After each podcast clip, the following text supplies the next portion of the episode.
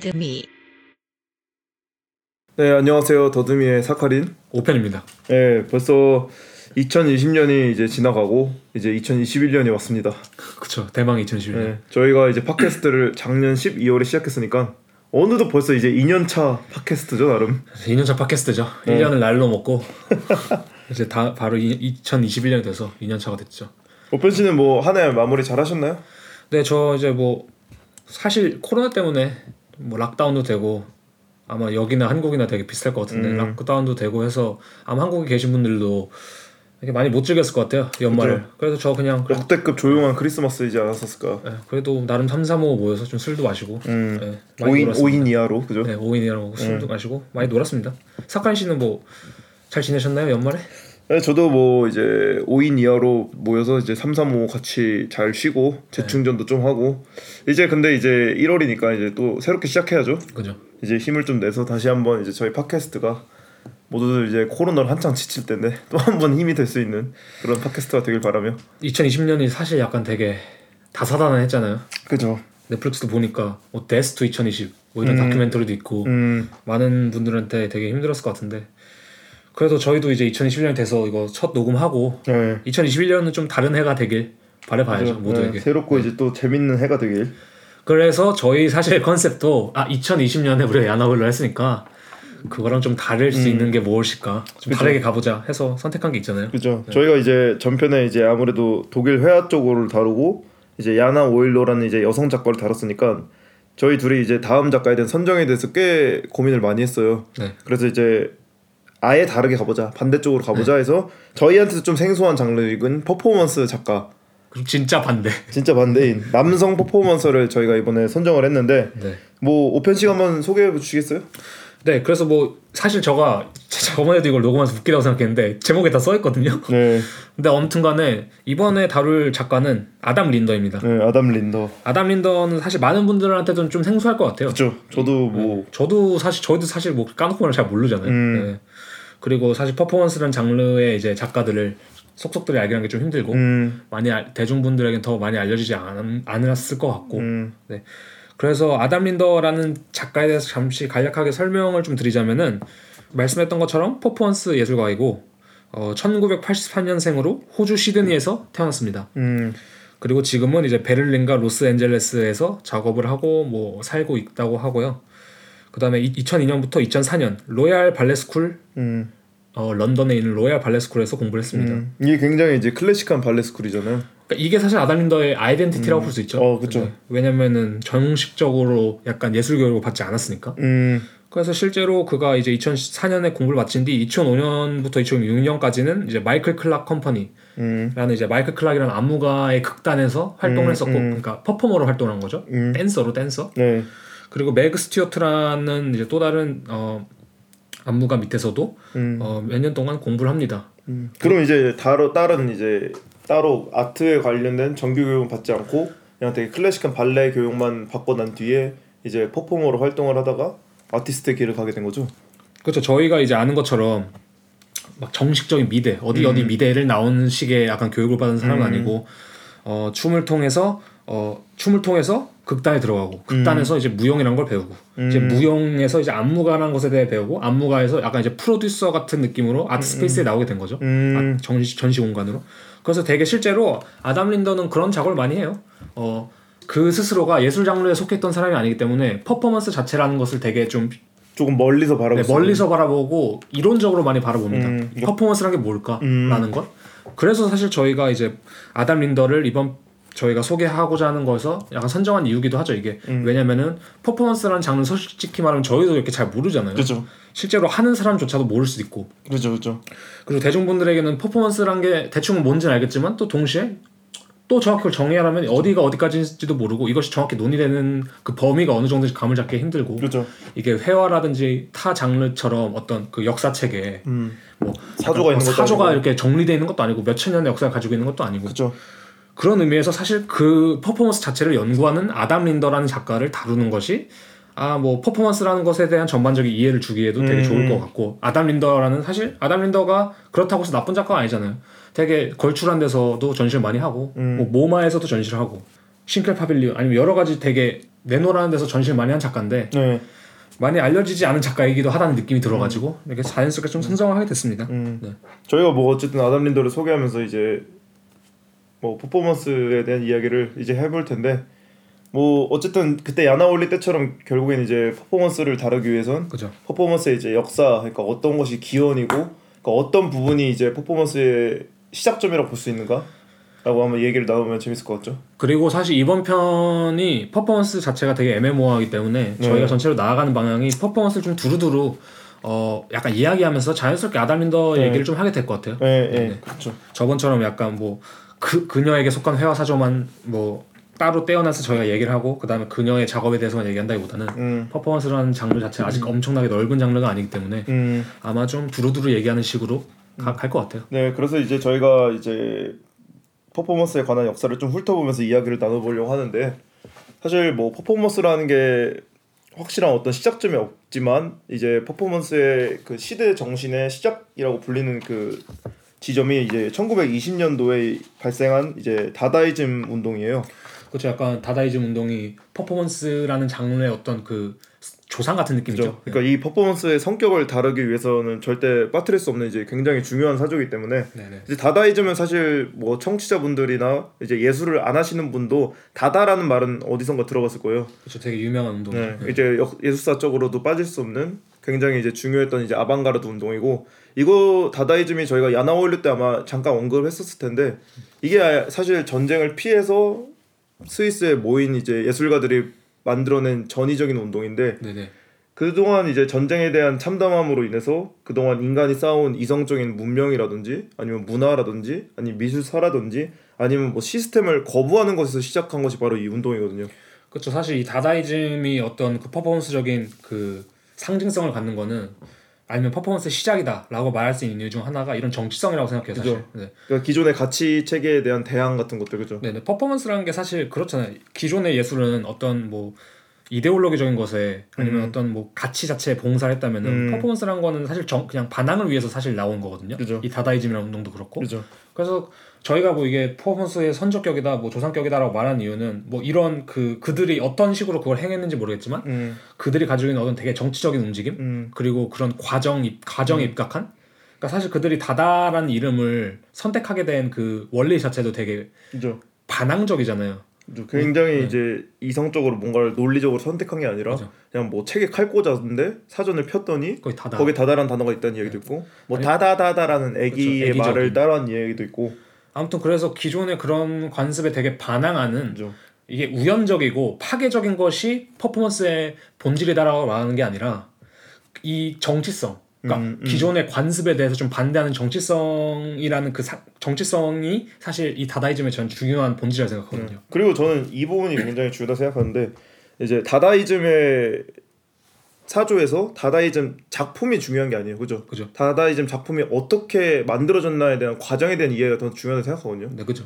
거기서 뭐 예를 들면 한사압이 그냥 종이를 하늘에 뿌려서 그 종이가 딱 떨어졌을 때 종이 위에 다른 종이 위에 떨어졌을 때 나타나는 그 형태를 그냥 그대로 콜라주에서 따버리고 네. 그러니까 이런 되게 우연에 기대한 그리고 즉흥적이고 그리고 시간에 굉장히 갇혀 있지 않고 그냥 일시적이잖아요. 네, 그죠. 훅 지나가 버리는 듯한 그러니까 이런 것들이 모든 그 당시 가지고 있던 기존 시스템에 대한 약간의 반항이었죠. 그리고 실제로 그들이 작업을 행한 방식이 그 이후의 작가들에게 그 이후에 이제 퍼포먼스를 접하는 작가 퍼포먼스를 하는 이제 작가들에게 많은 영향을 주는. 사실이죠.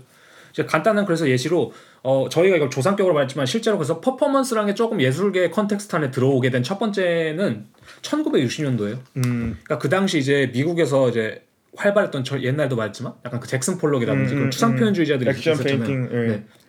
근데 그곳에서 앨런 카프로 같은 작가들은 뭐 추상 표현주의 아름다움을 본 게 아니라 예를 들자면 잭슨 폴록이란 사람이 가지고 있는 액션 페인팅. 그러니까 액션 페인팅이란 거 말 그대로 어떤 그 과정이 중시되는 거잖아요. 음, 그렇죠. 그러니까 물감을 어떻게 흩뿌리는 그그 잭슨 폴록의 모습이 되게 주목을 받고 그죠. 그리고 그런 것들이 되게 화제가 많이 됐었는데 약간 일종의 잭슨 폴록의 캐릭터였잖아요. 그죠. 그런 식으로 뭐 기타 예전 작가들은 그냥 벽에 걸어서 되게 그리는 시기였는데 클래식하게 그죠. 이제 잭슨 폴록이 그리는 방식조차가 약간의 자유적이고 뭔가 새로운 느낌이었죠 그 당시. 그리고 실제로 전 잭슨 폴록도 어떤 면에서 퍼포먼스 예술가에 약간 속한다고 드는 게 저희가 음. 잭슨 폴록을 알고 있는 게 뭐냐면 물론 그가 뭐 그 당시 시대 시대에서 미국에 의해서 뭐 되게 빵 떠버린 스타 작가의 느낌이 있다고 하지만 음. 어쨌든 저희는 그의 그 잭슨 폴록이란 작업을 볼 때는 잭슨 폴록을 제외하고 볼 수가 없거든요. 음, 그죠 그죠. 잭슨 폴록이란 사람이 가지고 있는 성격, 그죠. 잭슨 폴록이란 사람이 가지고 있는 history, 뭐 그가 맨날 술을 마시면서 뭘 한다더라, 음, 뭐 음. 그의 괴팍함이 이런- 근데 괴팍함이 이런 걸 만들어낸다더라, 음. 이런 식의 되게 신화적인 어떤 게 있다고 생각하는데 음. 전 잭슨 폴록의 작품이 좋은 이유 중 하나가 그 잭슨 폴록이란 작가가 전면에 드러나기 때문이라고 생각하거든요. 음. 근데 작가가 전면에 드러나고 그 행위가 전면에 드러난다. 음. 그건 사실 퍼포, 퍼포먼스거든요. 그죠 일종의 퍼포먼스죠. 실제로 잭슨 폴록의 유산이란 글에, 그- 그래서 앨런 카프로가 이런 말을 했어요. 폴록이 죽었다는 두 해 전의 비극적 소식은 우리 중에 많은 사람들에게 깊은 슬픔을 주었다. 우리는 위대한 인물이 죽었는데 슬퍼했을 뿐 아니라 그와 더불어 우리 자신 속에 무언가 함께 죽은 것 같은 깊은 상실감을 느꼈다. 우리는 그의 한 부분이었다. 그는 아마도 절대적 해방에 대한 열망과 낡은 테이블을 전복시키려는 내밀한 바람이 구였, 구현이었으리라. 우리는 그에 의해서 놀라운 신선함과 모종의 황홀한 맹목성을 보았다. 음. 그러니까 그 당시 잭슨 폴록이 가지고 있던 그 제스처들이 얼마나 약간 많은 작가들에게 영향을 음. 미쳤는지 약간 볼 수 있는 음. 대목인 것 같아요.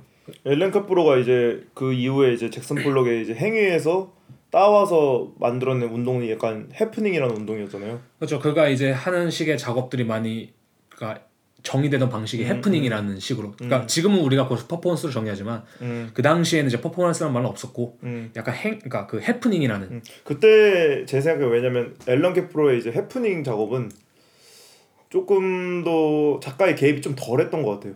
그죠. 그냥 정말 말 그대로 해프닝적으로 내비뒀고 그리고 앨런 캐프로가 이 작업을 하게 된 계기가 잭슨 폴록의 이제 그림을 그리고 나왔을 때그 많은 사람들이 그 그림이 가지고 있는 그 숭고함을 찬양했잖아요. 그죠. 그럼 앨런 캐프로가 그때 당시에 던졌던 질문이 그래 그 이미지 숭고해.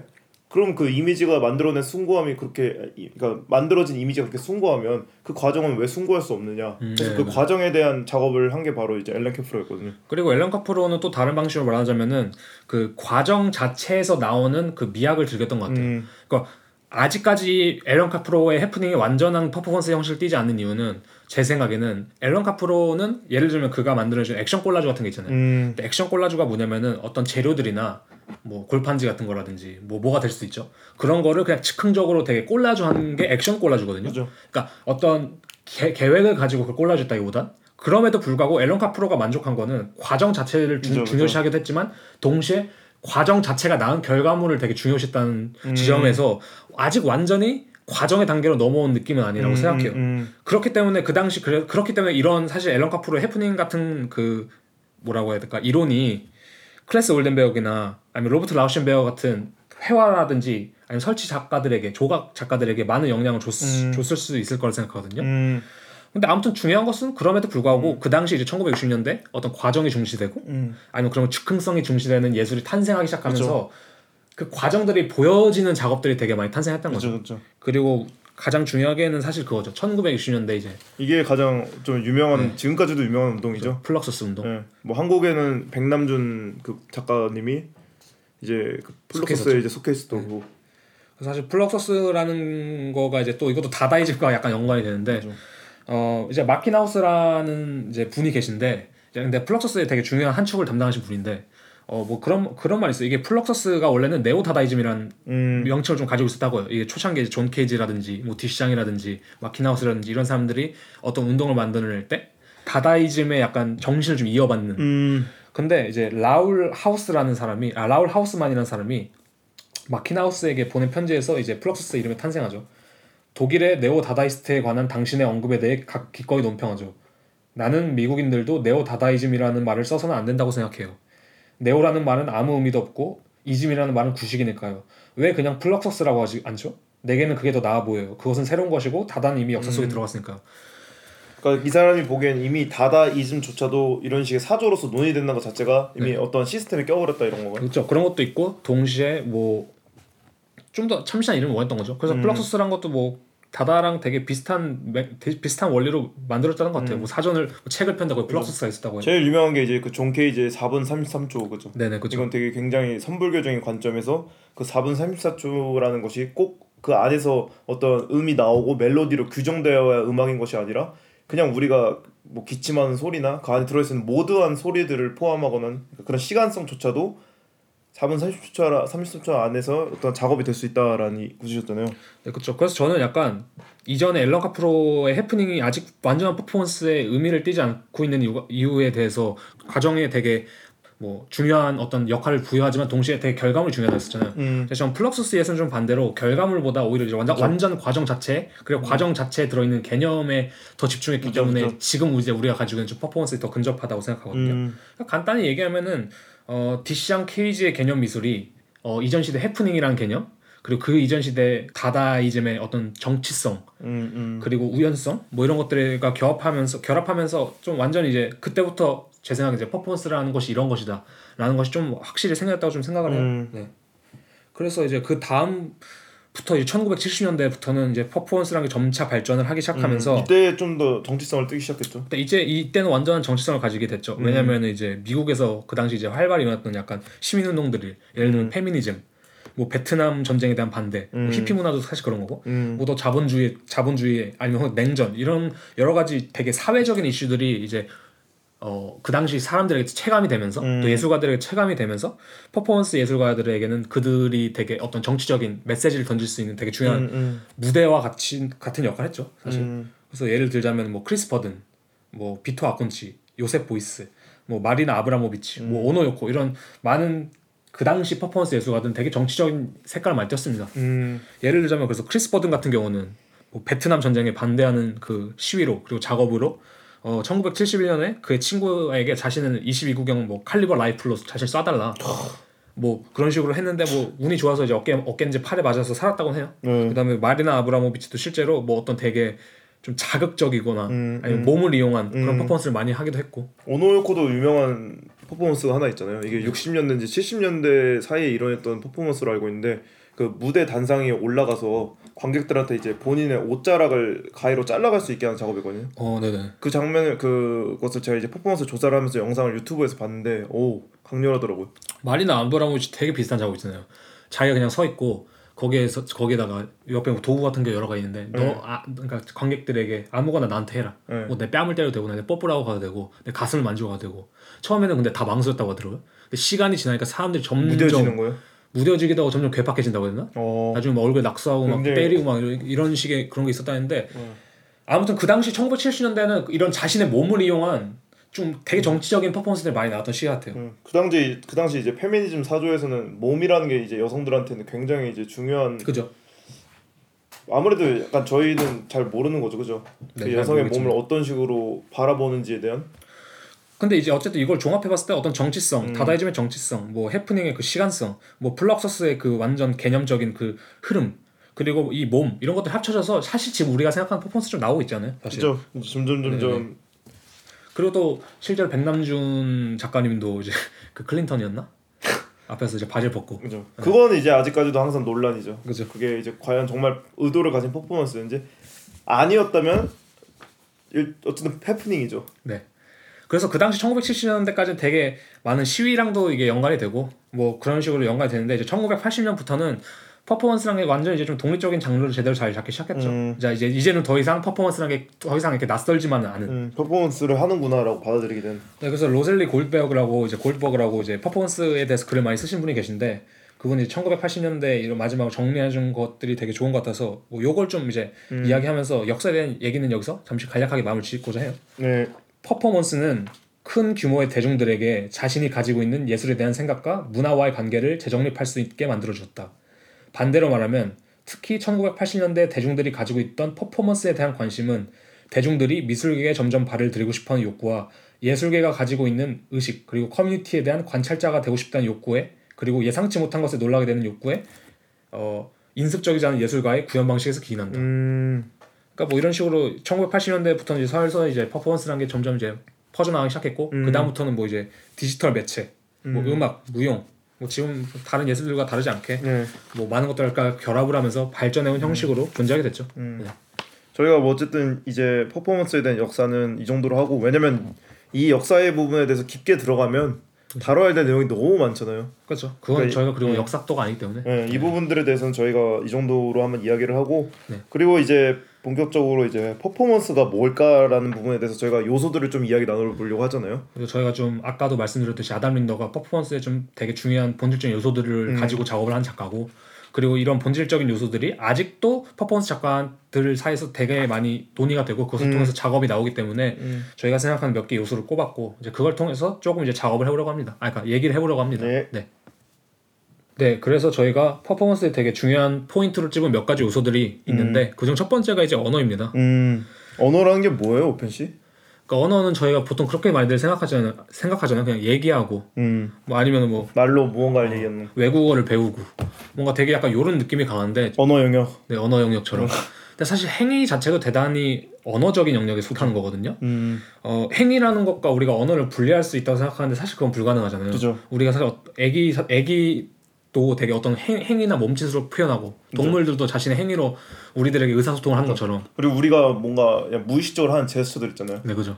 뭐 당황하면은 뭐 귀를 귀가 빨개져서 귀를 만진다든지. 그리고 실제로 그것이 약간 FBI나 이런 데서 그 언어 언어적인 걸로 고찰이 되잖아요. 이 사람 거짓말 하고 있고 어, 어, 언어학적으로 되게 코를 고찰이 만지면. 거짓말이다 네. 그런 것처럼 고찰이 되는 것처럼 행위 자체를 언어에서 떼어놓고 말할 수 없다 생각해요. 음, 그리고 저희가 제가 아까 말했던 것처럼 아담 린더는 이제 그 이런 퍼포먼스 요소들의 본질적인 요소나 되게 음. 중요한 핀트들에 있어서 그걸 가지고 작업을 한다 했을 때 그는 되게 이 언어라는 것을 가지고도 작업을 많이 하거든요. 그죠. 그런 약간 이론적으로 접근하는 작가죠. 쪽으로 접근하죠. 네, 그러니까 가지고 있던 요소, 특히 뭐 언어라는 부분에선 이 언어가 퍼포먼스 내에서 어떤 식으로 발산되고 표현되냐라는 부분을 또 접근해서 작업을 했었고 그리고 그래서 저희가 생- 제가 생각할 때 언어라는 것을 실제 공부하기 위해서 그리고 다루기 위해서는 이 언어학이라는 걸좀 생각해 볼 필요가 있다고 생각했어요. 음, 그래서 소시르라는 철학자가 있는데 뭐 많이들 아실 거예요. 소시르는 언어학적으로는 되게 유명한 사람이고 그의 개념들이 뭐 우리가 실제로 뭐 많이 사용 그러니까 사용하거나 많이 좀 널리 알려진 개념들이 많기 때문에 음,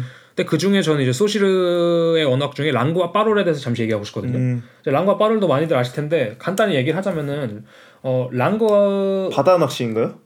랑그는 뭐냐면은 언어 언어 자체가 가지고 있는 어떤 구조 음, 그러니까 드러나지 않지만 언어 내에 내재되어 있는 구조를 말하는 거거든요. 음, 그러니까 빠롤은 그것이 발화되는 행위. 음. 그러니까 저거 바다 낚시 이걸 얘기하시는 이유가 아마 그거 같아. 네. 뭐냐면은 랑그가 바다라고 치면은 네, 빠롤은 빠롤은 실행의 영역이에요 한마디로. 음, 우리가 음. 그것을 낚시라거나 어떻게 들어올린 영역. 그러니까 음. 한마디로 우리가 발화하지 않으면은 말하거나 뭐 표현하거나 몸짓으로 뭐 행하지 않으면은 나오지 않는 것이 언어잖아요. 그럼 저희 팟캐스트는 어, 완전한 빠롤인가요? 그러니까, 그렇죠. 완전한 빠롤이에요 저희는. 아, 그렇죠. 왜냐면은 우리가 저희가 가지고 있는 아담 린더에 본- 대한 생각을 본점. 빠롤화 시키는 거니까. 음, 그렇죠, 그렇죠. 근데 중요한 것은 어쨌든 행위라는 것도 빠롤의 영역에 대해 속한다고 생각해요. 저는 음, 말하는 것도 빠롤의 영역이고 그렇죠. 그리고 예술도 빠롤의 영역인데 저는 이 빠롤에도 직접적인 빠롤이 있고 간접적인 좀 빠롤이 있다 고 생각해요. 음, 그러니까, 직접 낚시, 간접 낚시처럼. 그러니까 예를 들자면은 보통 저는 근데 그래요. 예술도 어- 예술은 무언가를 언제나 말하죠. 그렇죠. 근데 그럼에도 불구하고 퍼포먼스와 그것이 차이점이 무엇이냐, 언어학적인 차이점이 무엇이냐라고 했을 때 저는 그렇게 말할 수 있을 것 같아요.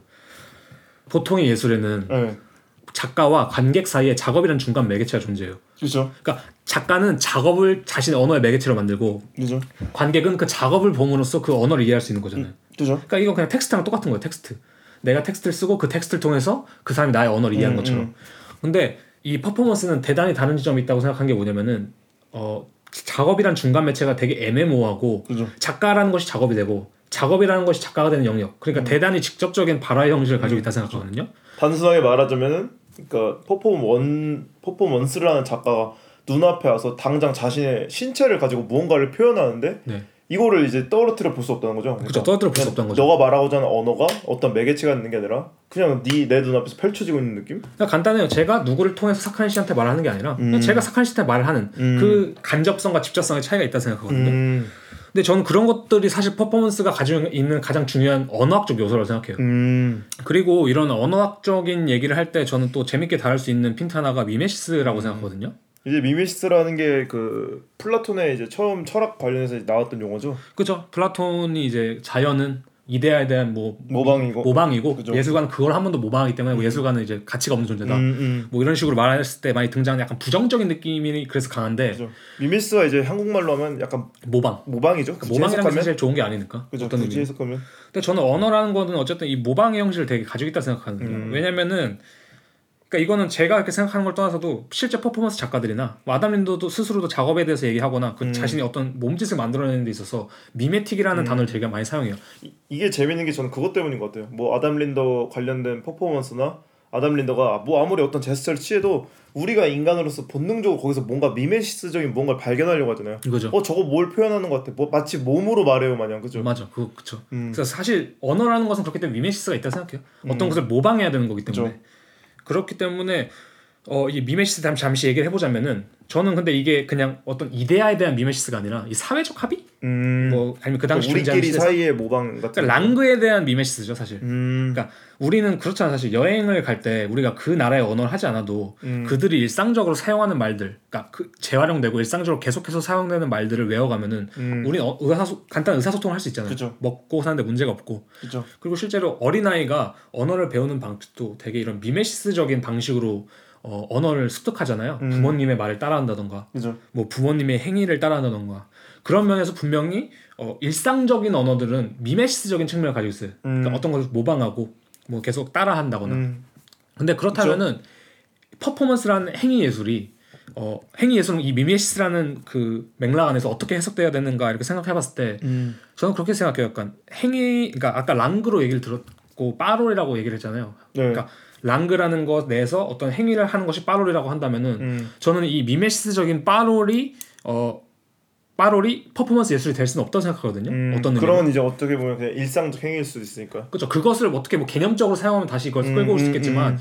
저는 어쨌든 간에 그렇기 때문에 행위 예술이 그다음 언어가 하나의 고유성을 지니려면은 음. 언어가 일상적인 문맥에서 벗어나서 음. 어떤 뭐 하나의 고유성을 지니고 자신만의 메시지를 음. 가지고 그것이 되게 특별해 보이려면은 이 반미메시스적인 움직임이 분명히 존재해야 된다 생각해요. 그럼 이런 거에 대한 굉장히 이제 좀 다양한 연출적 장치들이 있겠네요. 그죠. 뭐 굳이 꼭 제가 지금 당장 생각했을 때, 어, 나 반미메시스적인 행동을 할 거야 이러면서 뭐 사람들이 안 하는 갑자기 미치광이처럼 뭐뭐 이럴 수도 없는 거고. 그죠. 근데 이런 거를 하는데 굉장히 깔끔하게 양복을 입고 lecture에서 한다든지, 그러니까 강의 마냥 한다든지, 네. 그래서 그럼 실- 또 퍼포먼스로 볼 수도 있고. 그죠. 실제로 그래서 lecture 퍼포먼스 같은 게 있잖아요. 음, 그러니까 lecture 퍼포먼스, 그러니까 우리가 이걸 생각해야 되는 게 이거 네. 그냥 단 단순히 따라하냐 따라하지 않냐가 아니라 음. 우리가 사회적 합의 아니면 언어학적인 어떤 것, 몸짓의 어떤 합의 그 안에서 미메시스를 하느냐 마느냐, 음. 반미메시스적인 움직임을 표현하느냐, 음, 약간 이런 맥락이 되게 중요할 것 같은데 그래서 lecture 퍼포먼스 같은 경우는 lecture, 그러니까 lecture가 그거잖아 강의하는 거. 음, 근데 강의라는 형식은 일상에서 재활용되는 미메시스적인 언어 그죠. 언어란 말이야 사실 그죠. 몸짓이고. 그죠. 근데 그런 것이 반 미메시스적인 움직임을 기대하는 음, 그 예술 기관 내에서 이루어질 때 음, 그것은 반 미메시스적인 층위를 포함하고 있기 때문에 퍼포먼스 예술이 될 수 있다는. 거예요. 그리고 반대로 저희 나라 예를 들면은 제가 생각나는 건 정구면 작가님. 저희가 정구명 작가님 같은 경우는 어 되게 뭐랄까 미메시스적인 움직임을 똑같이 합니다. 렉처 퍼포먼스처럼. 인정.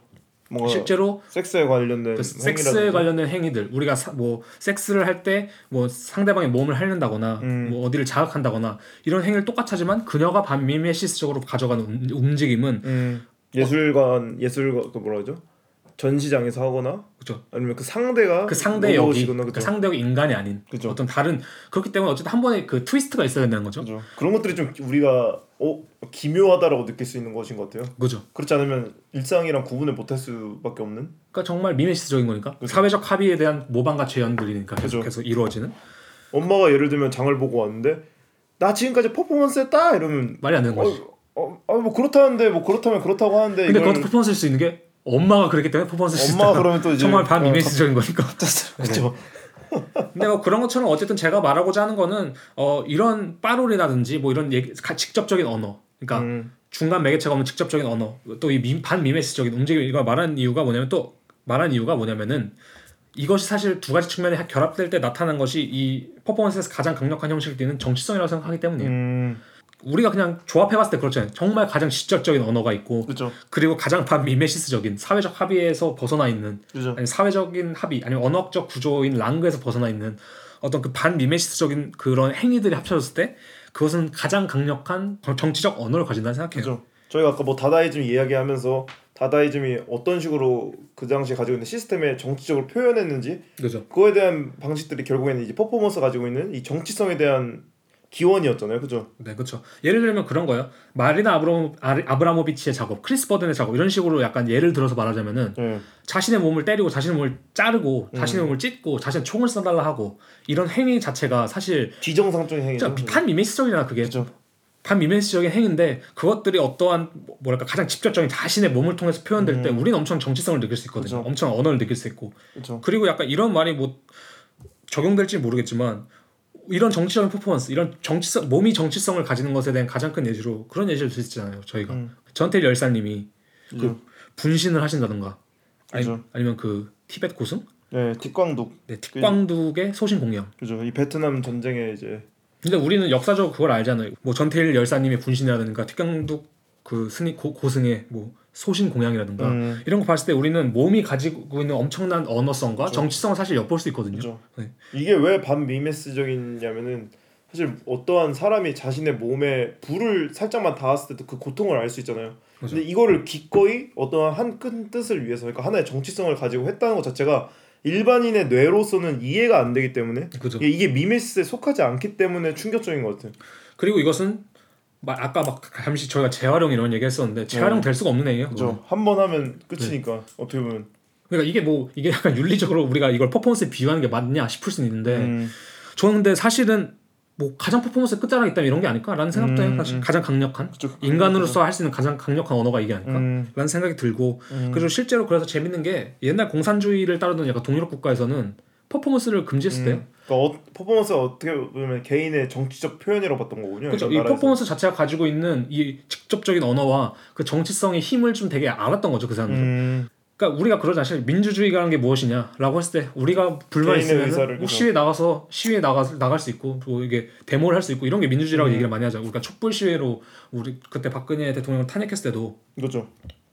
뭐 해외 언론에서는 진짜 민주주의다 막 이런 말이 있었던 것처럼 그런 식의 사실 말하는 거는 우리의 몸과 우리 그- 그것들이 표현됐을 때 가지는 정치성을 사실 잘 표현해준다고 생각해요. 촛불 시위도 굉장히 이제 몸으로 직접적으로 했던 행위잖아요, 그죠? 그죠? 100만 명 정도가 뭐 광화문 광장에 모여서 그런 식으로 했다는 거는 흔한 일은 아니었죠. 그리고 사실 정치란 게 뭡니까? 정치라는 게 정치의 요소들을 살펴보면은 나가서 이야기 이야기해야 되고 토론해야 되고 음, 그다음 선거 운동에서 서로 악수해야 되고 그죠, 얼굴과 얼굴 마주 보면서 토론 아니, 그 연설해야 되고 그죠. 시위해야 되고 이런 것들이 정치의 요소인데 그냥 거기에 포함되어 있는 것들이 사실 완전히 언어적인 거고 그죠. 우리의 몸적인. 거고 음, 그렇죠.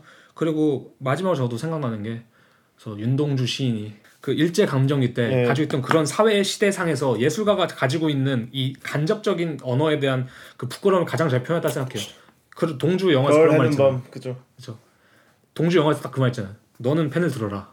나는 칼을 들게. 음, 그때 예술가가 가지고 있는 무력함이 아 내가 정말 직접적인 언어를 음, 표현할 수 없는 예술가의 무력함이라고 생각하거든요. 음, 근데 퍼포먼스는 어쨌든 그걸 할 수 있는 형식이다. 퍼포먼스는 확실히 그냥 자기 몸을 탁 내던지는 느낌이니까. 네네네. 그래서 이런 언어적인 context를 얘기하면서 어쨌든 저희는 이건 아담 린더 팬이기 그쵸. 때문에 아담 린더도 당연히 이런 언어적인 것을 가지고 작업을 많이 했습니다. 근데 분명히 저희가 말한 것처럼 미메시스니 뭐 이런 식으로 작업을 하지 않았지만 그가 작업을 한 방식을 좀 이제 그래서 소개해드리려고 해요. 과연 지금의 퍼포먼스 작가들은 아니면 작가는 아담 린더는 이걸 가지고 어떻게 작업을 했는지 음, 그의 작업 서비스 넘버 3 Some Writing이라는 작가, 작업이 있는데 거기서 그는 글을 쓰는 작가 두 명한테 각각 에세이를 받습니다. 음, 각각 다른 주제예요. 뭐 약간 좀 예술의 약간 뭐 산업, 크리틱, 아 뭐 산업에, 대한 음, 것도 있고 뭐 크리틱도 있고 음, 그런 식의 글 두 개를 받아가지고 그 퍼포머들이 그걸 읽고 각각의 퍼포머가 그거를 가지고 다르게 표현을 합니다. 몸을 음, 가지고 음. 그 그래서 뭐 실제로 팝핑 같이 약간 관절을 튕기면서 음절을 표현한 것도 있고 아니면 그 내용 자체를 몸으로 표현 해내고자 하는 게 있는데 음. 사실 이러한 그 작업 프로세스가 가지는 이 언어적인 상징성이 뭐냐면은 그거예요. 우리는 그게 있잖아요. 사실 텍스트라는 것이 준 되게 그 딱딱함 있잖아요. 그죠. 에세이라는 형식은 이 사회적인 어떤 그 범주 내에 있는 그죠. 되게 문화적인 산물이잖아요. 그죠. 그렇지만 반대로 이 퍼포먼스 그다음 우리가 말하는 그 춤이라는 것들은 되게 표현적이고 부드러운 어떤 것이란 말이에요. 음, 그래서 그 다- 성질이 다른 두 개의 언어. 그죠. 그러니까 딱딱하고 사회적인 언어와 음, 개인적이고 완전히 표현적인 그 언어가 만났을 때는 그다음 아니면 혹은 그 몸의 언어가 텍스트 속에 귀속될 때는 음. 어떤 작용이 일어날까? 저는 이게 재미있는 게 상상이 되는 게 네. 텍스트는 서사적이고 그러니까 텍스트는 저희가 중간에 들어도 이해가 되잖아요. 그죠. 뭐를 향해 가고 무슨 이야기인지. 아, 오히려 반대로 약간 텍스트 근데 처음부터 좀 읽어야 약간 맥, 맥, 맥락이 그래도. 저희가 뭐뭐 철수가 방에 가방에 철수 아버지가 방에 들어갔다. 네. 라고 중간에 들어도 아 철수 아버지가 방에 들어가셨구나 이러는데 이거를 가지고 이제 퍼포머가 뭐 이러고 있으면은 완전히 추상적이게 완전. 추상적이고 중간에 봐도 처음부터 봐도 이해할 수 없는. 근데 저는 이게 이 작업을 저희가 뭐 어쨌든 두두 명 다 직접 보지는 못했지만 네. 재밌을 것 같은 게 이 지점들이 이제 충돌했을 때 네. 그러니까 저였으면은 분명 이 퍼포먼스를 시작할 때 들어갔을 것 같잖아요 일부러 네네. 그러니까 중간에 들어갔을 때 이제 어떤 식으로 이게 커뮤니케이션이 이루어지고 있을 때 좀 궁금하거든요 아, 그렇죠. 그리고 약간 이제 그런 게 있죠. 이걸 또 들었을 때 든 생각이 그러면은 이 사람이 결국 뭘 말하는 것이냐. 음, 누군가에게 질문을 할 수 있는데 음, 그냥 그것에 대해서 아까 저희가 처음 말했던 것처럼 아담 린더는 어쨌든 간에 제가 생각하는 아담 린더의 작가적 스탠스는 어떠한 그런 아까 저희가 정치성에 대해서 얘기했지만 물론 정치적인 것도 있죠. 그럼에도 동시에 그가 그것을 통해서 확실한 어떤 메시지를 던져주는 건 없습니다. 사실 음, 같아요 그 아담더라는 사람이 작업하는 방식은 제가 볼 때는 되게 실험적인 방식이라 생각해요. 이거 뭐랑 뭐랑 섞어야 내가 원하는 그 맛이 날까? 음, 콜라 같은 맛이 날까? 이게 아니라 그냥 이거랑 이거랑 섞었을 때 무슨 맛이 날까 모르겠지만 해보자. 음. 그다음 그것이 새롭길 바라는 거잖아요. 약간 연구소의 느낌 진짜 연구 네. 같은 느낌이 되게 강하죠. 그것이 이제 감정적으로 교감되는 느낌의 퍼포먼스라기보다는 그죠.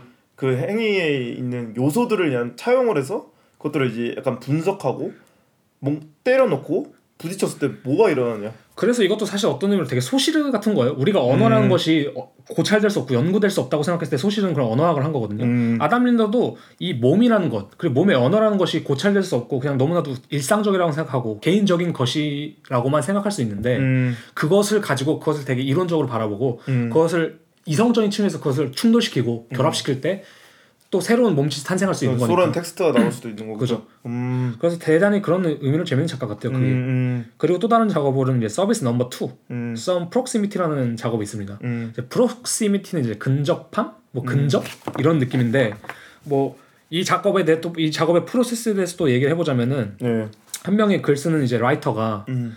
이게 주위에 전시를 다니거나 세계의 전시를 다니면서 아트 크리틱 그러니까 이게 그 아담 린더 외에 다른 전시들을 다니고 나서 한 거죠? 네네 그이 어, 어. 전시 말고 그래서 그 전시 말고 그 다른 전시들 막 다니면서 글을 씁니다. 뭐 음. 노트를 쓰기도 하고 진짜 좀 완전 정석적인 크리틱을 쓰기도 하고 음. 아니 가십 같은 거 그냥 써놓기도 하고 음, 아니 그냥 자신의 생각을 써놓기도 하고 이런 거를 근데 다 방에 붙여놓고 그것들이 시간이 지면 점점 쌓여요. 음. 그러니까 그 실시간으로 그 사람 쓰는. 것 자체도 이미 행위에 들어가 있는 거군요. 네, 근데 그 사람이 써서 아마 어 거기다 갖다 놓을 거예요. 이제 음, 그럼 음. 그 사람들이 그걸 낭독하면서 거기다 붙이고 그걸 통한 또 거기에 반응하는 또 몸의 행위들을 하거든요. 그걸 음, 그걸 통해서 이게 재미 이것도 사실 proximity라는 제목에서 알 수 있는 것처럼 어떤 거리감에 대한 얘기예요, 사실. proximity가 뜻이 정확히 근접, 근접. 근접함. 그러니까 이것은 어떠한 목적이나 완전 어떻게 보면 진리 같은 느낌에 완벽히 이해할 수 있는 텍스트에 도달할 수 없는 거군요. 그죠. 항상 이제 평행으로 가는 느낌. 사실 그거 그러니까 아담도 전에 말했던 작업이나 이 작업 꼭지점이 없는 느낌. 음. 네, 어디를 가겠다가 아니라 이것들이 그냥 어느 방향으로 나가게 될까를 음. 되게 고찰하는 거죠. 음, 그래서 실제로 아까 말했던 것처럼 critic이나 텍스트나 이런 형식들은 되게 차갑잖아요. 음, 그다음에 그것들은 우리가 흔히 알듯이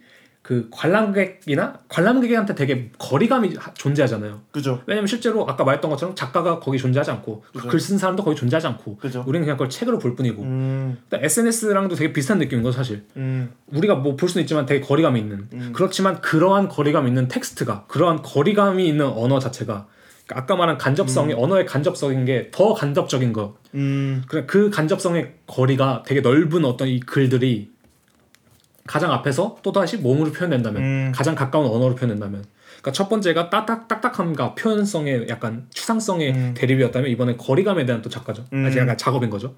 이게 재밌는 게 저는 이 지금 오pen 씨가 이야기하면서 갑자기 든 생각인데 저희가 마, 제가 만약에 이 전시에 참여자로 참여자가 아니라 관객으로 가, 가서 텍스트를 보고 이 텍스트를 제가 이성적으로 이해했다고 생각할 거 아니에요. 그죠. 근데 그러면서 그 언어를 보고 아 이 텍스트에 대한 추상적 행위다라고 네. 생각하는 것 자체가 이 하- 작업의 함정에 빠질 수 있는 행위인 것 같아요. 그죠. 사실 완벽한 이해라는 건 없거든요. 완벽한 이런 거. 언어라는 것도 간접 체계고 그리고 여기에서 이제 퍼포먼스들이 하는 행위도 거- 간접 체계잖아요. 그러니까. 이건 어떠한 언어라는 그 아까 말한 뭐죠? 랑그를 향한 뭐 같은 방향으로 랑그라는 꼭지점을 향해 가는 방, 방향이지 두 개 동시다발적으로 일어나는. 네네. 그래서 저는 이 proximity라는 이 근접함이라는 게 그것 때문인 것 같아요. 결국에는 두 개의 선이 맞닿을 수 없는. 음, 그러니까 그렇죠. 우리는 그걸 함정에 빠질 수밖에 없는 작업. 그리고 실제로 또 재밌는 게 그거 같아요. 그냥 저도 가보지 않아서 아쉬운 건데 그거는 네. 그냥 이 가장 거리감 있고 가장 차가운 이 글들이 한 사람의 몸으로 이거 치환됐을 때 그 몸짓은 도대체 어떻게 생겼을까? 음. 물론 영상에 다 나와 있어요. 그죠. 영상에 나와 있고 되게 좀 잘 그러니까 찾아보시면 다 나올 텐데 그냥 그런 것들 자체가 주는 실험 그리고 언어 그 저는 사실 이런 것들이 주는 가능성이 음. 뭐 단순히 비, 기간에 비판적이고 뭐 음. 아니면 언어에 비판적이라기보다는 몸짓이나 우리가 너무나도 당연시 여기는 언어라는 것 그리고 음, 몸짓에 음. 대한 새로운 가능성을 열어줄 수 있는 좀 매개체가 될 수 있을 거라 생각해요. 음. 약간 그래서 되게. 좀 재밌는 작업 같아요. 왜냐면 우리가 언어에 대해서 얘기하면서 우리는 되게 기본적이고 기본적인 거 뭐 란과 빠롤 미메시스 얘기했지만 음. 어, 아담 린더는 이걸 되게 좀 현실적인 차원으로 가져와서 어떠- 음. 실제 충돌시키고 그걸 보여주잖아요. 음. 어떻게 되는지 어떻게 보면 되게 직접적이고 간단한 방법일 수도 있고. 간단한 방법일 수도 있고. 음. 네. 그래서 이제 뭐 저희가 이 작업들을 보고 다음 작업에 이야기할 게 Barre n Brain이잖아요, 그죠? 네. 이 작업은 조금 그 서비스 시리즈에 속하는 작업은 아니지만 저는 이 작업을 보고 이제 오펜시한테 그때 의견을 냈던 게 이 작업이 이 언어와 그 아까 말한 그 랑그와 파롤 그리고 이제 미메시스에 관한 그 아담 린더의 생각을 가장 충돌시킨 작업이라고 생각했거든요. 아, 마- 맞는 것이 같아요. 영상만 딱 보면은 그 영상을 나중에 찾아보실 분들은 찾아보시겠지만 그 이제 퍼포머가 여자분이 뭐 링크를 기묘한. 예, 기묘한 행위를 하고 아 링크를 저희가 올리면 되고 네. 기묘한 행위를 하면서 입으로 내뱉는 문장은 굉장히 이성적일 때가 있고 혹은 어떠한 질문을 던지거든요. 그러니까 이게 이 빠롤식으로 말하자면 그거예요. 뭐냐면은 우리는 하나의 작가가 하나의 빠롤을 한다고 생각하는데, 그러니까 음. 하나의 주체, 하나의 몸뚱아리가 하나의 음. 빠롤만 할 수 있다 고 생각하는데 이건 완전 언행 불일치잖아. 그죠, 그죠. 몸과 말은 완전히 다른 발화 행위를 하고 있는데 음. 예를 들자면 전에 거는 발화 발화 행위의 주체가 두 가지였어요. 음, 작가와 작가, 아, 자, 그러니까 글을 쓰는 작- 라, 라이터와 라이터와, 그죠. 퍼폼을 하는 댄서들 음, 있었 그 다른 두 개의 발화자가 다른 종류의 언어를 이렇게 표현한 거라면 이거는 한 명의 발화자가 음. 동시에 다른 두 개의 빠롤 행위를 하고 있는 거잖아요. 음. 그런 때선 또 어떤 식의 그 상호작용이 일어날까? 약간 음, 이런 느낌이 되게 음. 큰것 같아요. 예전에 뭐 우차사에 실제로 그 언행 불일치라는 개그 코너가 있었거든요. 네 있었죠. 쏴 아시죠? 네, 아, 거기서 맞아요. 보면 이제 거기서 사람들이 통쾌함을 느끼는 게 그 행동에 대한 기대를 하잖아요. 네 그죠. 아 뭔가 긍정적인 뭔가를 말하겠다는데 말 입으로 튀어나온 쓸데없는 아, 쓸데없는 얘기. 그러니까 이거에 대한 좀 고급 버전일 수도 있고 고급 버전이죠. 사실. 고급 버전 네. 그리고 이거를 잠깐 어, 짚고 넘어가면 재밌을 것 같은 게 이 barre와 brain이라는 게 barre는 그 발레에서의 봉이잖아요 그죠. 이거 저희가 이제 그 보- 발레 발레를 연습하거나 그런 걸할 그죠, 때 잡고 이제 발을 이런 거 하는 거예요. 약간 네네. 우리의 어쩌면 기준점이라는 게 존재하고 그게 언행 일치를 만들어내는 이것도 기준점인데 다시 개그 콘서트였나? 거기서 그거 있었잖아요. 어떤 거 발레가 나오는 그 개그, 개그 콘서트 있었던 거 아세요? 기억나. 거기 그 바에 자신의 그 중요 부위를 가리면서 네. 한데 그 바입니다 이 barre가. 그죠. 네. 아, 갑자기 생각나가지고. 네. 네. 근데 이 barre나 brain이라는 건 우리의 언행을 일치시키는 일종의 기준점이라고 생각하거든요. 맞아요. 그러니까 우리가 의지할 의지할 수 있는, 네. 의지한다라고 그렇죠. 그러니까 이것들을 일부러 충돌시키되 이 티틀을 타이틀을 이렇게 삼은 건 좀 재밌는 것 같아요. Barre n Brain 약간 음. 언어적으로 되게 비슷하고 느낌이. 네. 그러니까 그 철자도 좀 비슷하고. 음, 그래서 아무튼간에 언어를 통해서 아담 린더가 작업하는 프로세스가 되게 이렇다 이런 걸좀 음. 말하려고 했어요. 왜냐면 다음 어차피 다음 시간에 좀 자세한 작업에 대해서 얘기할 텐데 음, 그냥 어쨌든 이게 아담 린더 편이고 이거 이 언어라는 퍼포먼스의 중요한 요소를 가지고 음. 그는 약간 이런 식으로 풀어냈구나. 음. 이렇게 그리고 계속 저희가 어쨌든 퍼포먼스라는 하나의 속성 안에 그러니까 퍼포먼스 안에 너무 많은 속성들이 네. 사성 마냥 이렇게 얽혀 있기 때문에 이런 식으로 저희가 매듭을 푸는 역할을 해야 되죠, 그죠? 그렇죠. 저희가 무슨 알렉산더 대왕처럼 매듭을 자를 수는 없기 때문에 네. 일단 천천히 풀어내면서 뭐 이야기를 또 계속 나갈 건데 네, 그래서 저희는 지금까지 이제 언어에 대해서 얘기했고 음, 다음 그러니까 이 다음 중요한 요소는 이제 시간성으로 시간성 얘기를 하려고 합니다. 예.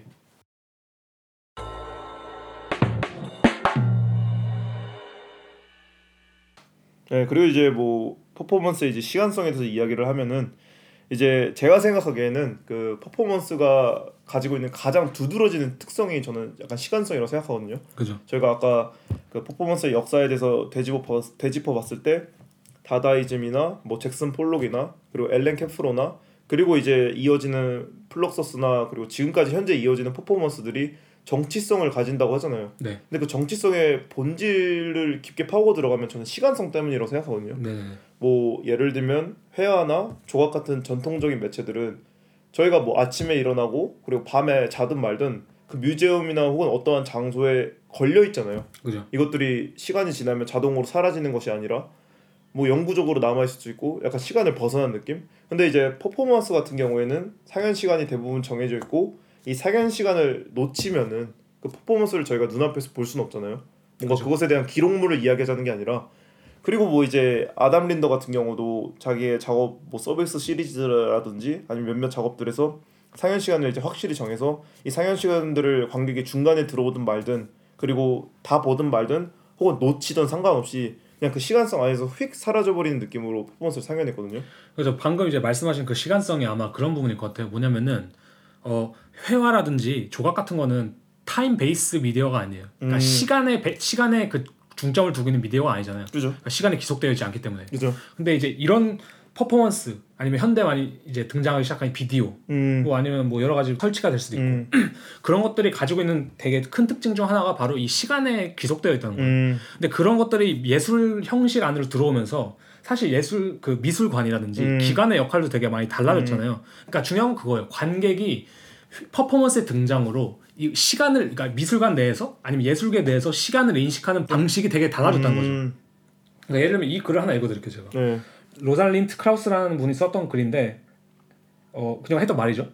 이러한 변화가 museum이 작업을 시대별로 정리하여 어떠한 서사적 흐름을 만들어내는 기존의 틀에서 벗어나 연결되어 있지 않은 다른 예술가들을 연결하는 장소로서 기능하게 된다고 음. 말한다. 그러니까 이게 제가 이해하는 바로는 과거에 그러니까 현재도 어쨌든 뭐 그런 전통적인 미술관이 있지만 그죠. 그 뭐 1층에 뭐뭐 1층에 뭐 19세기 20년대 관. 미술, 19세기 관, 20세기 뭐뭐관, 21세기 관 이런 식으로 되어 있는데 요새 미술관은 제가 딱 들어가 보면은 뭔가 작업이 땅 하고 있잖아요. 그죠? 그러니까 서사가 있는 느낌이 아니라 그냥 그대로 눈앞에 펼쳐져 있는 느낌. 뭔가 제가 이 네트워크 안으로 들어가는 느낌이라고 해야 되나요? 그러니까 이게 어떤 느낌이냐면은 사실 90년대에는 미국에서 예를 되게 유명한 큐레이터들이 많이, 많이 나왔잖아요. 네. 그럴 수 있었던 이유 중 하나가 큐레이터 역할이 분명히 존재했거든요. 그 당시에. 음. 뭐냐면은 어떠한 그 이 영 이 시간 base적이지 않은 회화라든지 조각들을 가, 조각들을 가지고 음. 하나의 동선을 만들고 하나의 이야기를 만들고 음. 하나의 스토리를 만드는 게 가능했다면은 지금 시간에 귀속된 시간에 귀속된 이 시간 time-based 미디어 작업들은 음. 그것들이 되게 불가능해요. 왜냐 면 어떤 건 그죠. 어떤 시간에 가면 없고 심지어 그 그죠 그죠 누구나 보는 게 다르니까 그죠. 이 시간 이 사람은 10분만 있다 와도 지금 이 사람 저 사람이 보고 있던 거랑 완전 다른 걸 보게 될 음, 테니까 아 그러네요, 그죠. 음. 그렇기 때문에 그런 식의 구조가 되게 불가능해진 이 지점에서 이 미술관도 되게 그런 거에 많이 영향을 받, 받았거든요. 음. 실제로 어쩌면 건축 구조를 바꿔야 될 수도 있겠네요. 저 건축 구조를 실제로 바꾸기도 하죠. 오, 그러면서 어떤 지점이 있냐면은 네. 그런 게 존재할 것 같아요. 예를 들자면은 옛날에는 그냥 그런 식으로 동설자는 게 있었다면 요즘에는 하나 이야기나 하나의 전시를 얘기해주는 방식이 음. 이야기를 통해서가 아니라 흩어져 있는 개인들을 여기서 음. 말했던 것처럼 어, 다른 예술가들을 연결하는 장소로서 음. 그러니까 비슷한 내용을 하, 가지고 있는 이야기일 수도 있고. 그렇죠 비슷한 속성을 가지고 비슷한 내용을 음. 하는 작가들을 어떠한 무- 그것들을 통해서 문장을 만드는 게 아니라 그 단어 단어들을 흩뿌려 넣는 거죠 되게 음. 아, 오케이. 그래서 관람객들이 느끼는 거는 하나의 동, 일정한 동선을 타고 가서 하나의 일정한 이야기를 보게 되는 것이 아니라 음. 어쩌면 관객은 그 각각의 단어를 자기가 알아서 골라서 네. 내가 어떤 텍스트를 만들어도 되고 그쵸. 관객한테 어쩌면 좀 더 오픈되어 있는 대단한 거예요. 능동성을 사실 음. 부여해 준 거기도 하죠. 지난 시간에 이제 저희가 첫 에피소드 때 야나 오일러 이야기를 할 때 오펜 씨가 이제 그 MMCA 전시를 소개했었잖아요. 네네. 그 전시 이름이 museum이었나요? 네네. 그 그렇죠. 전시도 어떻게 보면 약간 그런 식의 그러니까 뉴 그러니까 요새 속성을 가진 전시네요. 저도 어떤 서사가 없고 네 저도 그렇게 정확히 생각해요. 어, 각자의 museum이라는 특징을 가진 음, 아니면 그것에 편, 편 약간 편입될 수 있을 만한 다양한 작업들을 음, 그것에 약간 펼쳐놓은 거죠. 사실. 음, 그럼 오펜 씨가 보시기엔 이제 뭐 예를 들면 퍼포먼스 아티스트나 비디오 아티스트 같은 분들이 나중에 그 retrospective 작업 뭐라고 하죠 그거를 회고전. 회고전을 할때 네. 그런 식으로 될 거라고 생각하시나요? 요새 식으로? 네 회고전. 아니, 회고전은 제 생각에는 회고전의 형식을 따라갈 거예요. 아, 왜냐면은 서사의 느낌. 음. 그러니까 회고 그러니까 이거에서 어떤 의미냐면은 네.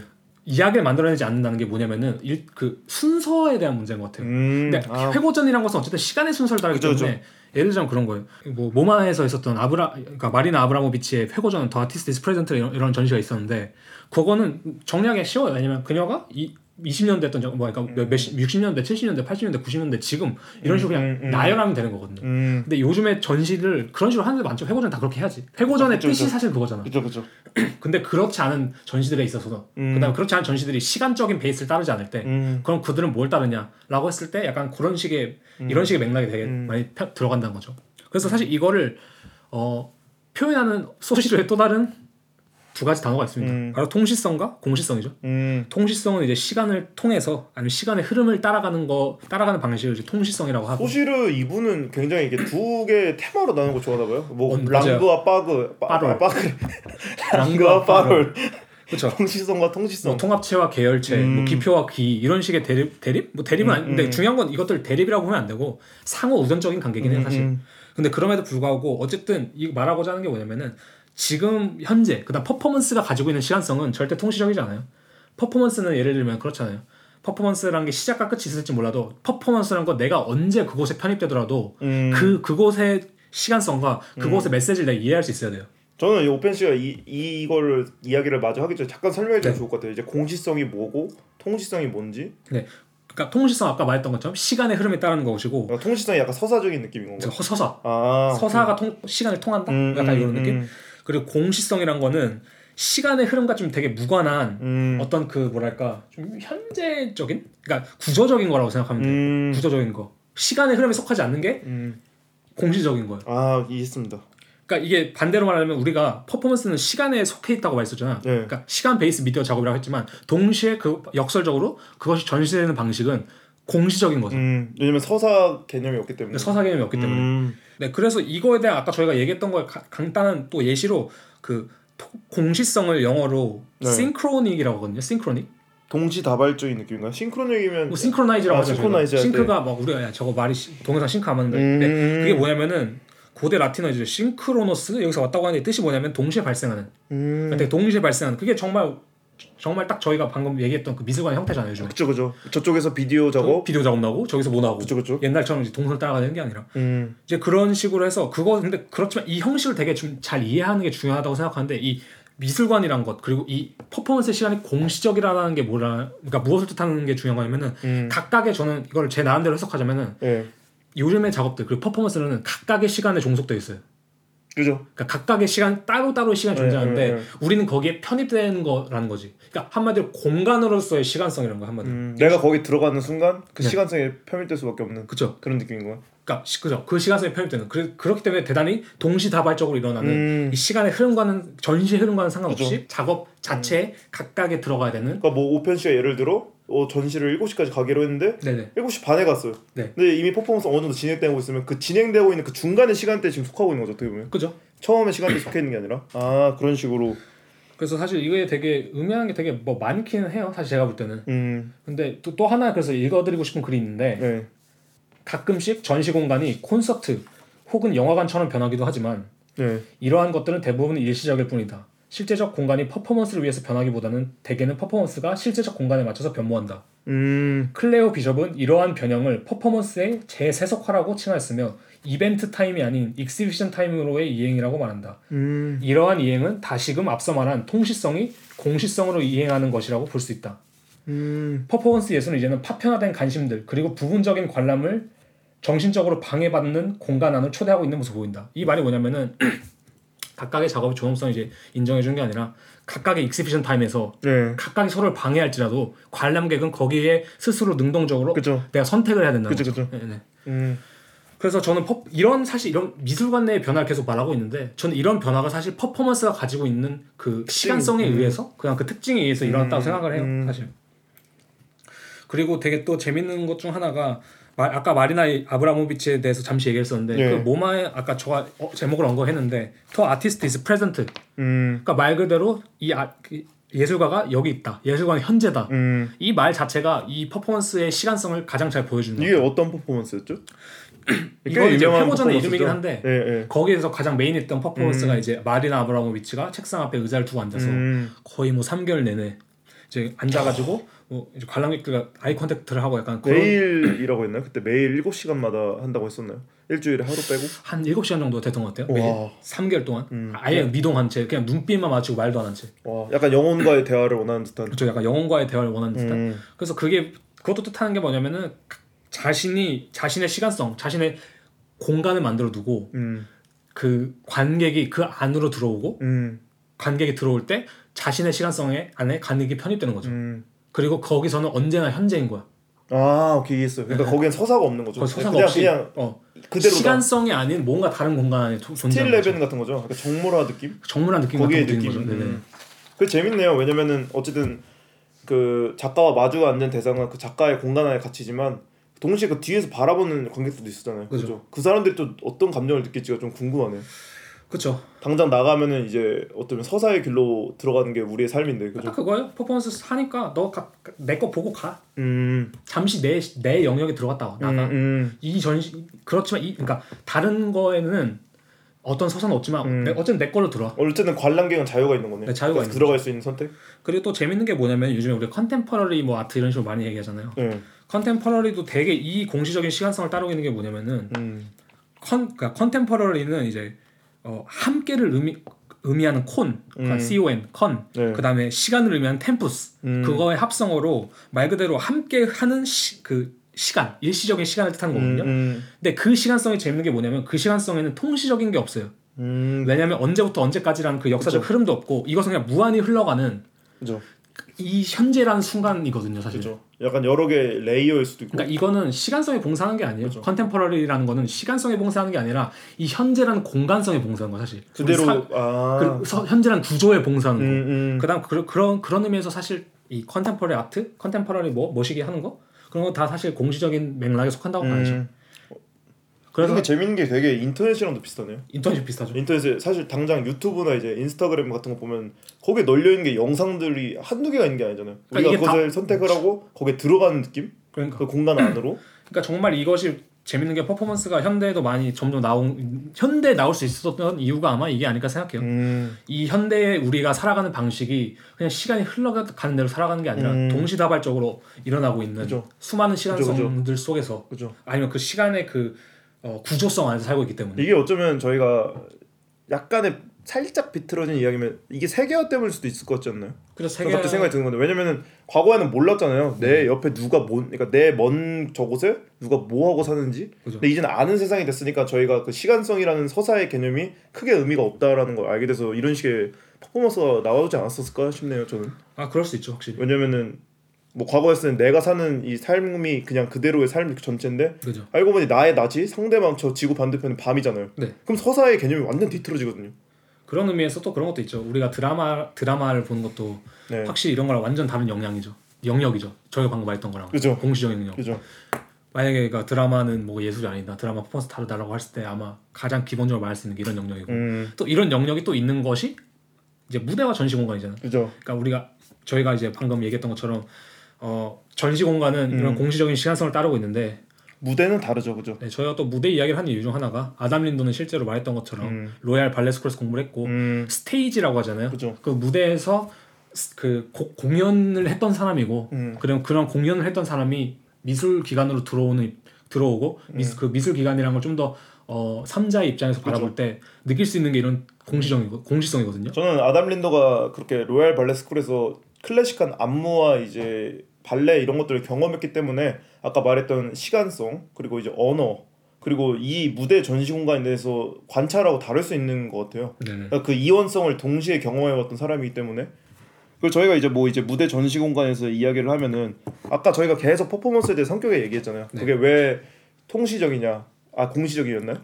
퍼포먼스가 공시적이냐, 네, 공시적이죠. 퍼포먼스가 왜 공시적이냐 네. 하면 가장 중요했던 것들이 가장 중요했던 속성이 결국에는 관객이 참여의 여부는 자유이고 그죠. 그리고 퍼포먼스가 끝나든 말든 중간에 하든 말든 나가거나 혹은 그 공간 안에 갈 수 있었잖아요. 그리고 어떤 흐름에 따르지 않아도 그 맥락을 좀 이해할 수 있고 이 전시의 음, 맥락을 음, 볼 수도 음, 있고 또. 그죠. 네네. 근데 이제 반대로 극장이나 영화관 같은 거를 저희가 좀 다르게 생각해 보면 영화나 이제 저희가 극장을 보러 갈 때는 티켓을 사서 그리고 정해진 자리에 착석을 하고 네네. 기다리잖아요. 서사가 시작되기를. 네. 그리고 이제 거기 안에서 서사가 펼쳐지고 나면 서사의 끝까지 관찰하고 나서 그 서사를 이해를 하고 빠져나가는 방식이잖아요. 그죠. 이게 정말 전 다른 것 같아요. 정말 다르죠.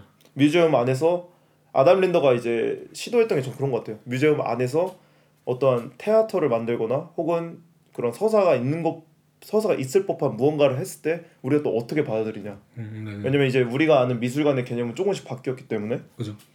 음. 실제로 그런 그러니까 이런 여러 가지 이제 선택권이 있는 거죠 아담 린더도 예를 들자면은 어 무대 무대가 아니라 예를 들면 전시 공간 내에 무대를 만들었을 때는 또 어떤 자격이 일어날 수 있을까 그 음. 시간성에 대해서 얘기해 볼 수도 있고 음, 그러니까 말씀하신 것처럼 또 몇 가지 이제 그 무대와 전시 공간의 중요한 차이점이 그거잖아요 통시적인 시간성 공시적인 그죠. 시간성 그리고 또 하나가 아까 말씀하신 것처럼 어떤 그 관객의 수동성과 능동성 그죠, 그죠.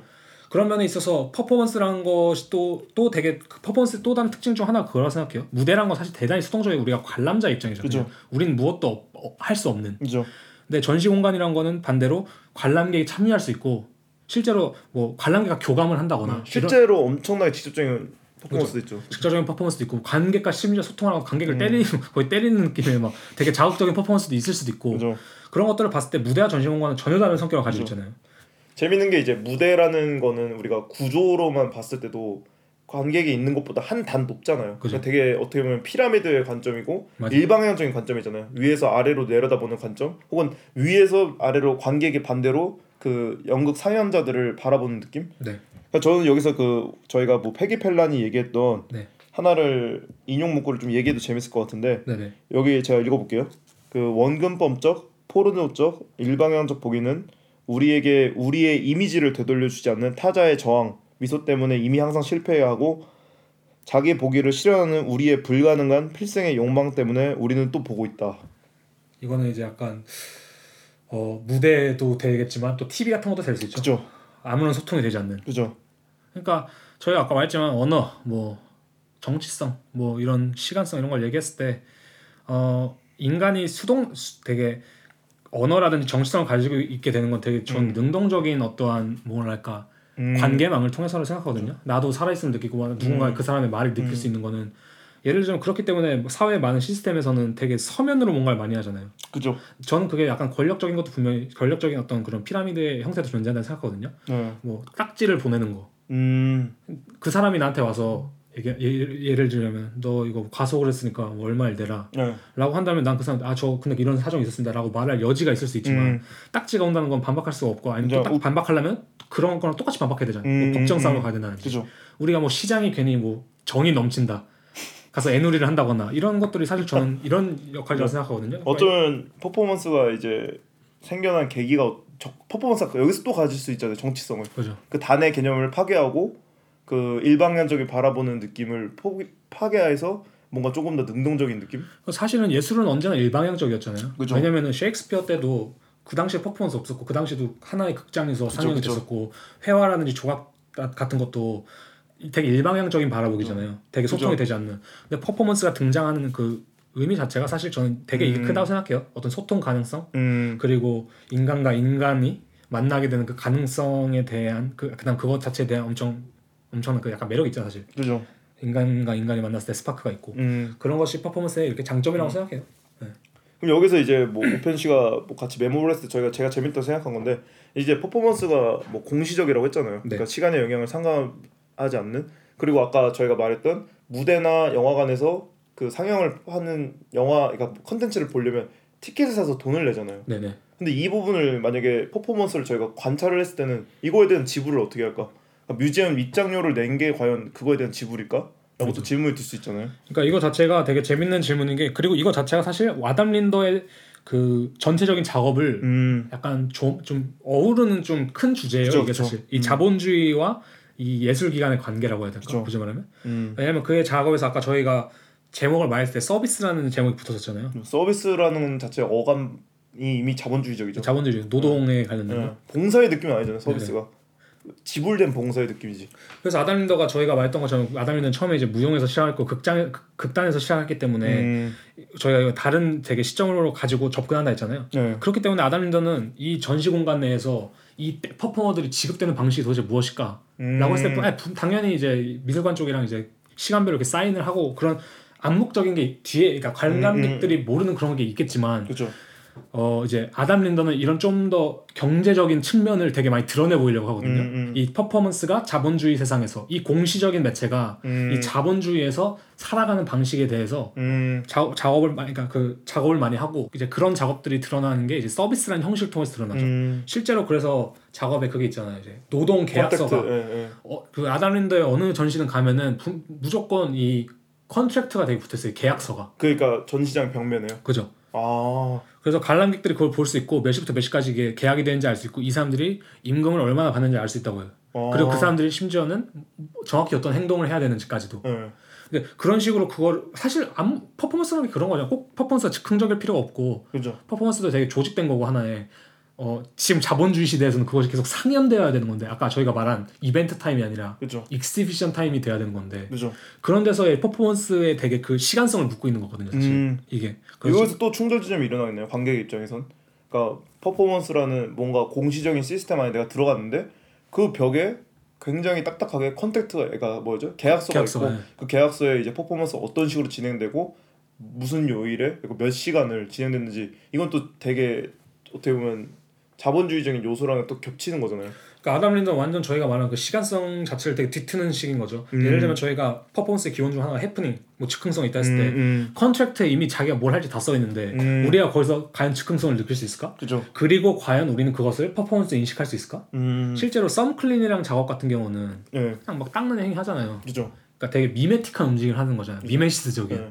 근데 그런 것들이 정말 다 기재가 돼 있고 그죠. 우리가 무엇을 할지 다 기대가 돼 있는 마당에 그 실제 그 계약서에 이렇게 써 있었잖아요, 그죠? 그죠. 그러니까 계약 이행자로서 퍼포먼은 그 공간을 뭐 깨끗이 하거나 네네. 혹은 그 공간의 구조를 발전시키는 듯한 뉘앙스를 줘야 된다. 약간 이런 식으로 써 있었잖아요. 근데 물론 당연히 이런 아까도 저희가 말했지만 이런 아담린더의 작업이 정치성이나 어떤 언어적으로 특별한 의미가 있다기보다는 아담린더 어쨌든 다시 차가워요. 차가워요. 냉소적이. 냉소적이에요. 이- 정말 이론적이에요. 그래 우리가 너가 너네가 퍼포먼스에서 말한 시, 퍼포먼스 이런 시간성 있고 요즘에 현대 현대 어떤 그 시간성은 공시적인 시간성이고 음, 또뭐 그런 게 있다 쳐.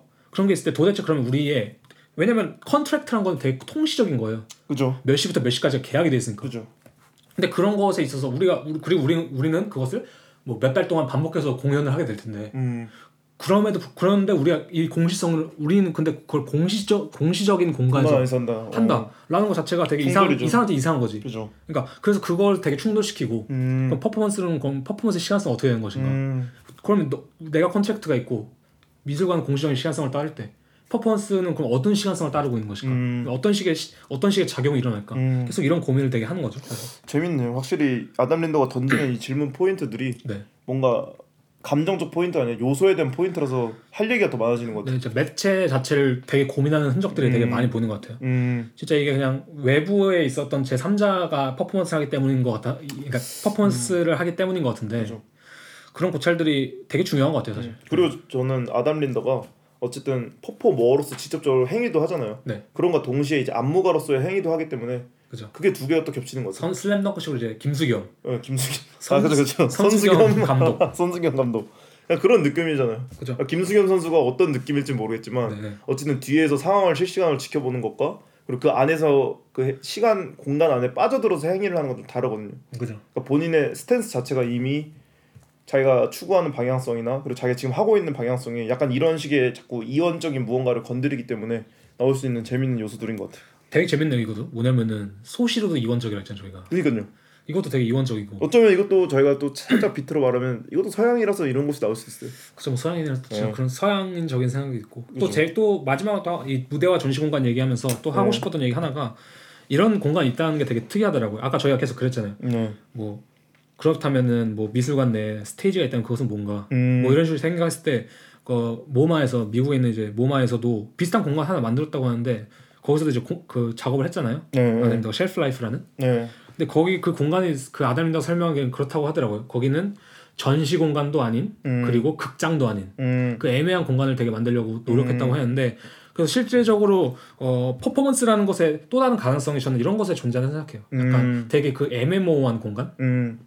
재밌네요. 왜냐면 저희가 야나 오일러 때도 회화에서 젊은 회화가들이 그 회화의 한계를 부수려고 일부러 다른 곳에서 뜬금없는 데서 전시를 했다고 했잖아요. 네. 그러니까 퍼포먼스도 어쩌면 약간 좀 다른 방향으로 오히려 반대로 빠져나가고 있으면서도 또 들어가려고 하는 그러니까 저한테는 아담 린더 어떤 느낌이 드냐면은 간단 약간 그런 느낌이 들어요. 좀 유토피아를 찾고 있는 느낌. 음. 그러니까 유토피아라는 게 사실 그런 거잖아요. 개, 개념적으로 존재하지만 어느 곳에도 존재하지 않는. 음. 근데 저는 이런 이런 proximity. 그렇죠. 이런 뭐죠 proximity 정말 근접하지만 근접하지 음, 않은 음, 그러니까요. 가깝지만 먼.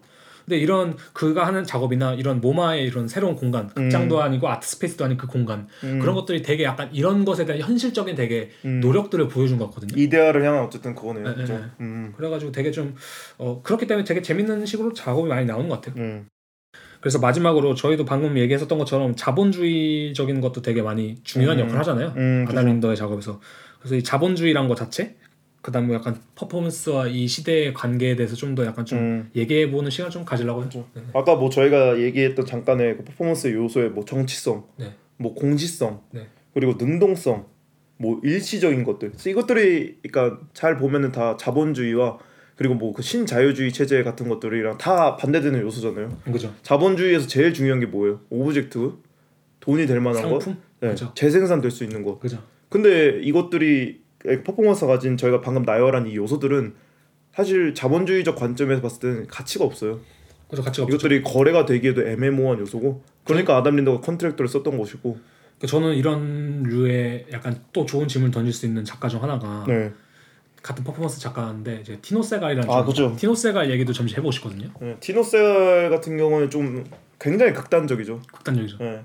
최소한 아담 린더는 상연 시간을 정하고 했 고 그리고 그것에 대한 contract라는 개념을 만들어서 이행을 했지만 티노 세갈 같은 경우에는 어떤 전시 장소가 있고 그 전시 내에서 어떤 행위가 이루어지는지에 대한 일체의 기록물 남기지 않았거든요. 그죠. 아담 린더 같은 경우는 그래도 우리가 사진이라도 있고 영상 다 있고. 영상이라도 있으니까 저희가 조금 이 이런 부분에서 이야기를 나눌 수 있잖아요. 근데 티노 세갈은 그런 게 약간 거의 법적으로 금지돼 있어요. 자신의 작업이죠 사실 그게. 네, 자신 작업이고 그리고 웃긴 게 이 작업을 또 근데 팔아요. 그러니까. 이 파는 방식이 재밌잖아요. 법정 공증인을 세워서 그러니까 법정 공증 대리인을 세워서 티노 세갈이 이제 자신의 작업에 대한 이야기를 주던 그러니까 해 주던가 그러니까 그, 그 작업을 알려주던가. 구매한 사람한테 혹은 그냥 자기가 이 작업을 양도합니다. 네. 이 사람에게. 그래서 계약금을 받고 그 고- 공증인은 그것에 대한 공증을 해주고 음. 그런 식으로 해서 끝이거든요. 완전 신구문주의 뭐라죠? 그렇죠. 구문으로 내려오는 설화의 느낌을 서면 계약이 아니고 서면 계약. 구두 계약의 느낌이죠, 그죠? 그러니까 이런 게 참 재밌는 것 같아요. 그러니까 그런 식으로 질문을 던지는 게 사실 그런 거잖아요. 이 퍼포먼스라는 것, 그다음, 그다음 시간 베이스인 이런 작업들이 네. 아니면 자신의 몸을 사용하는 이런 작업들이 네. 퍼포머의 몸을 사용하는 작업들이 자본주의 시대에서 어떻게 거래될 수 있을까? 그죠. 근데 그런 것에 대한 질문이 계속 나오잖아요. 사실 많은 퍼포먼스 작가들 내에서도. 그죠. 이거 그다음에 실제로 이제 관람객이나 저희도 보면 그 생각하잖아요. 쟤는 어떻게, 돈을 벌고 살까? 그때 오펜 한번 얘기했던 게 그 예술가의 피라미드라는 곳에서 그죠? 가장 마지막에 뭐라고 하셨죠? 예술가 저 저가 얘기한 게 아닙니다. 아담, 아담 린더가 그렇게 표현하더라고요. 아 그래. 네. 예술계 생태계 네. 피라미드의 가장 하위에 있는 게 어, 글 쓰는 작가와 그 퍼포머라고 하더라고요. 네. 약간 자신의 그 어서리티라고 어서, 어서십이라고 하잖아요. 네. 어서리티 자신의 약간 그 권위. 창작물, 네. 권위 뭐 이런 네, 것들이 네. 그런 것들이 없는 아 되게 없다라기보다는 비물질적인. 비물질적인 음, 거지. 그죠. 그러니까 그런 것들이 자본주의가 어떻게 공생할 수 있을까? 음. 약간 그런 작업, 그러니까 그런 질문을 되게 하는 것 같은데 음. 그래서 실제로 어쨌든 간에 아담이도 아까 말, 말했던 것처럼 그런 거를 서비스라는 형식으로 되게 풀고 있고, 음. 네네.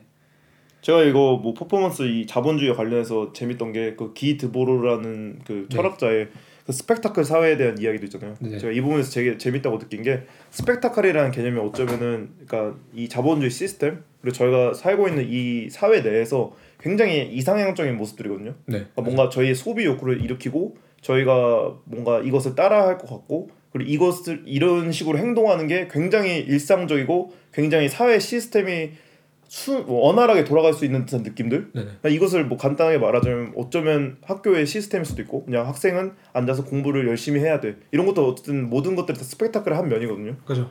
그리고 지금 이 사회에서의 스펙타클이 한두 군데서 쏟아나는 것도 아니잖아요. 과거에는 어떠한 정부의 집단 체제에서 이곳이 스펙타클이오라고 발표를 했다면 요새는 이제 여러 곳에서 스펙타클이 쏟아져 나와 있는 상황에서 이 퍼포먼스 역할이 전 더 중요하다고 생각하거든요. 그러니까 저희가 아까 시간성 이런 거 얘기하면서 축적에 대해서 잠시 얘기했었잖아요. 네. 저는 스펙타클이 이게 축적과 대단, 대단한 밀접한 관계가 있다고 생각하거든요. 음. 그러니까 티노 세갈 저가 얘기를 꺼냈던 이유가 그거예요. 약간 기록되지 않는 것이 음. 어떻게 축적될 수 있는가? 음. 라는 질문이에요. 그러니까 왜냐면은 예를 들자면 그거예요. 아까 라- 아담님도 저희가 말했지만 다 기록돼 있고 네. 많은 퍼포먼스 다 기록하잖아요. 사진을. 네, 네, 왜냐면은 그게 없으면은 기억을 기억에만 의존해야 돼. 기억에 의존하고 어떻게 그걸 내가 지원할 거야. 그렇죠. 내가 아, 그죠. 어디서 공연 아, 아, 전시 아. 이건 현실적인 문제잖아요. 그죠. 내 전시를 해야 되는데 그걸 기록하지 않는다면은 그죠. 그것을 어떻게 내가 나, 그 내 작업을 어떻게 증명할 것이고. 그죠. 저도 슬프게 퍼포먼스를 해봤지만 기록을 했거든요. 그러니까 예를 들자면 기도보르의 말 중에 하나 인용하자면은 네. 현대적 생산, 생산 조건들이 지배하는 모든 사회들에서 음. 삶 전체는 스펙타클의 거대한 축적물로 나타난다. 직접적으로 삶에 속했던 모든 것은 표상으로 물러난다. 그러니까 쉽게 말하면은 이미지 아니면 기록물이 없다면은 그들은 아무것도 아닌 거예요 사실. 네. 그러니까 이, 이- 여기서 말하는 이미지와 기록물은 결국엔 물질적인 거죠, 그죠? 네, 그러니까 걸 사진을 찍든 뭐 음. 영상을 남기든 근데 중요한 것은 그들이 우리에게 보여주는 방식은 직접적인 건데 음. 그들이 그것을 살아남기 위해서는 대단히 스펙타클 음. 그러니까 축적적인 방식, 그러니까 기록되는 방식으로 해야 된다는 거죠. 음, 그러니까 예를 그거는 퍼포먼스에 있어서 대단히 퍼포먼스 작가로서 대단히 약간 요상한 핀트라고 생각하지 않아요? 그죠.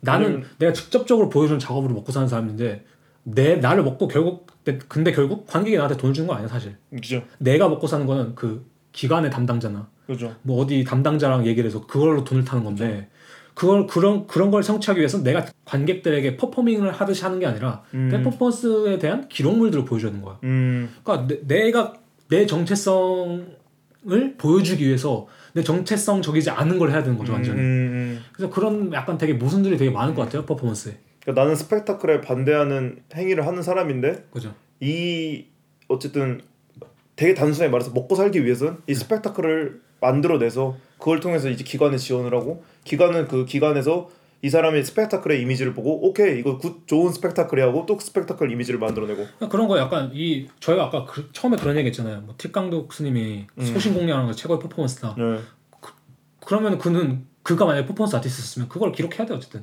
그죠 그리고 그걸 다시 해야 되는 거야. 음. 그러니까 퍼포먼스는 되게 그 자본주의의 농- 맥락에서 재생산, 기록되지 않음. 음. 근데 그런 것들 어쨌든 타협 보고 있고 실제로. 그죠 근데 그럴 그럴 때 음, 뭐 퍼포먼스인가? 음. 그러니까 이런 거요. 시위 시위 있잖아요. 우리가 요즘에 한국에서도 뭐 한국이나 외국이나 다 그런 게 있잖아요. 시위를 전문적으로 조직해서 네 시, 뭐 하- 그런 걸 만들어 버리는 그 시위 단체들이 있잖아요. 네, 네. 근데 그런 것들에 있어서 그것도 시위야? 우리가 라고 말할 수 있는 문제가 있다는 거죠. 음. 예를 들자면 시위란 것은 정말 우리 안에서 어떤 분노가 끌어오른다거나 음. 억울함이 있어서 그 단체들이 연합을 해서 음.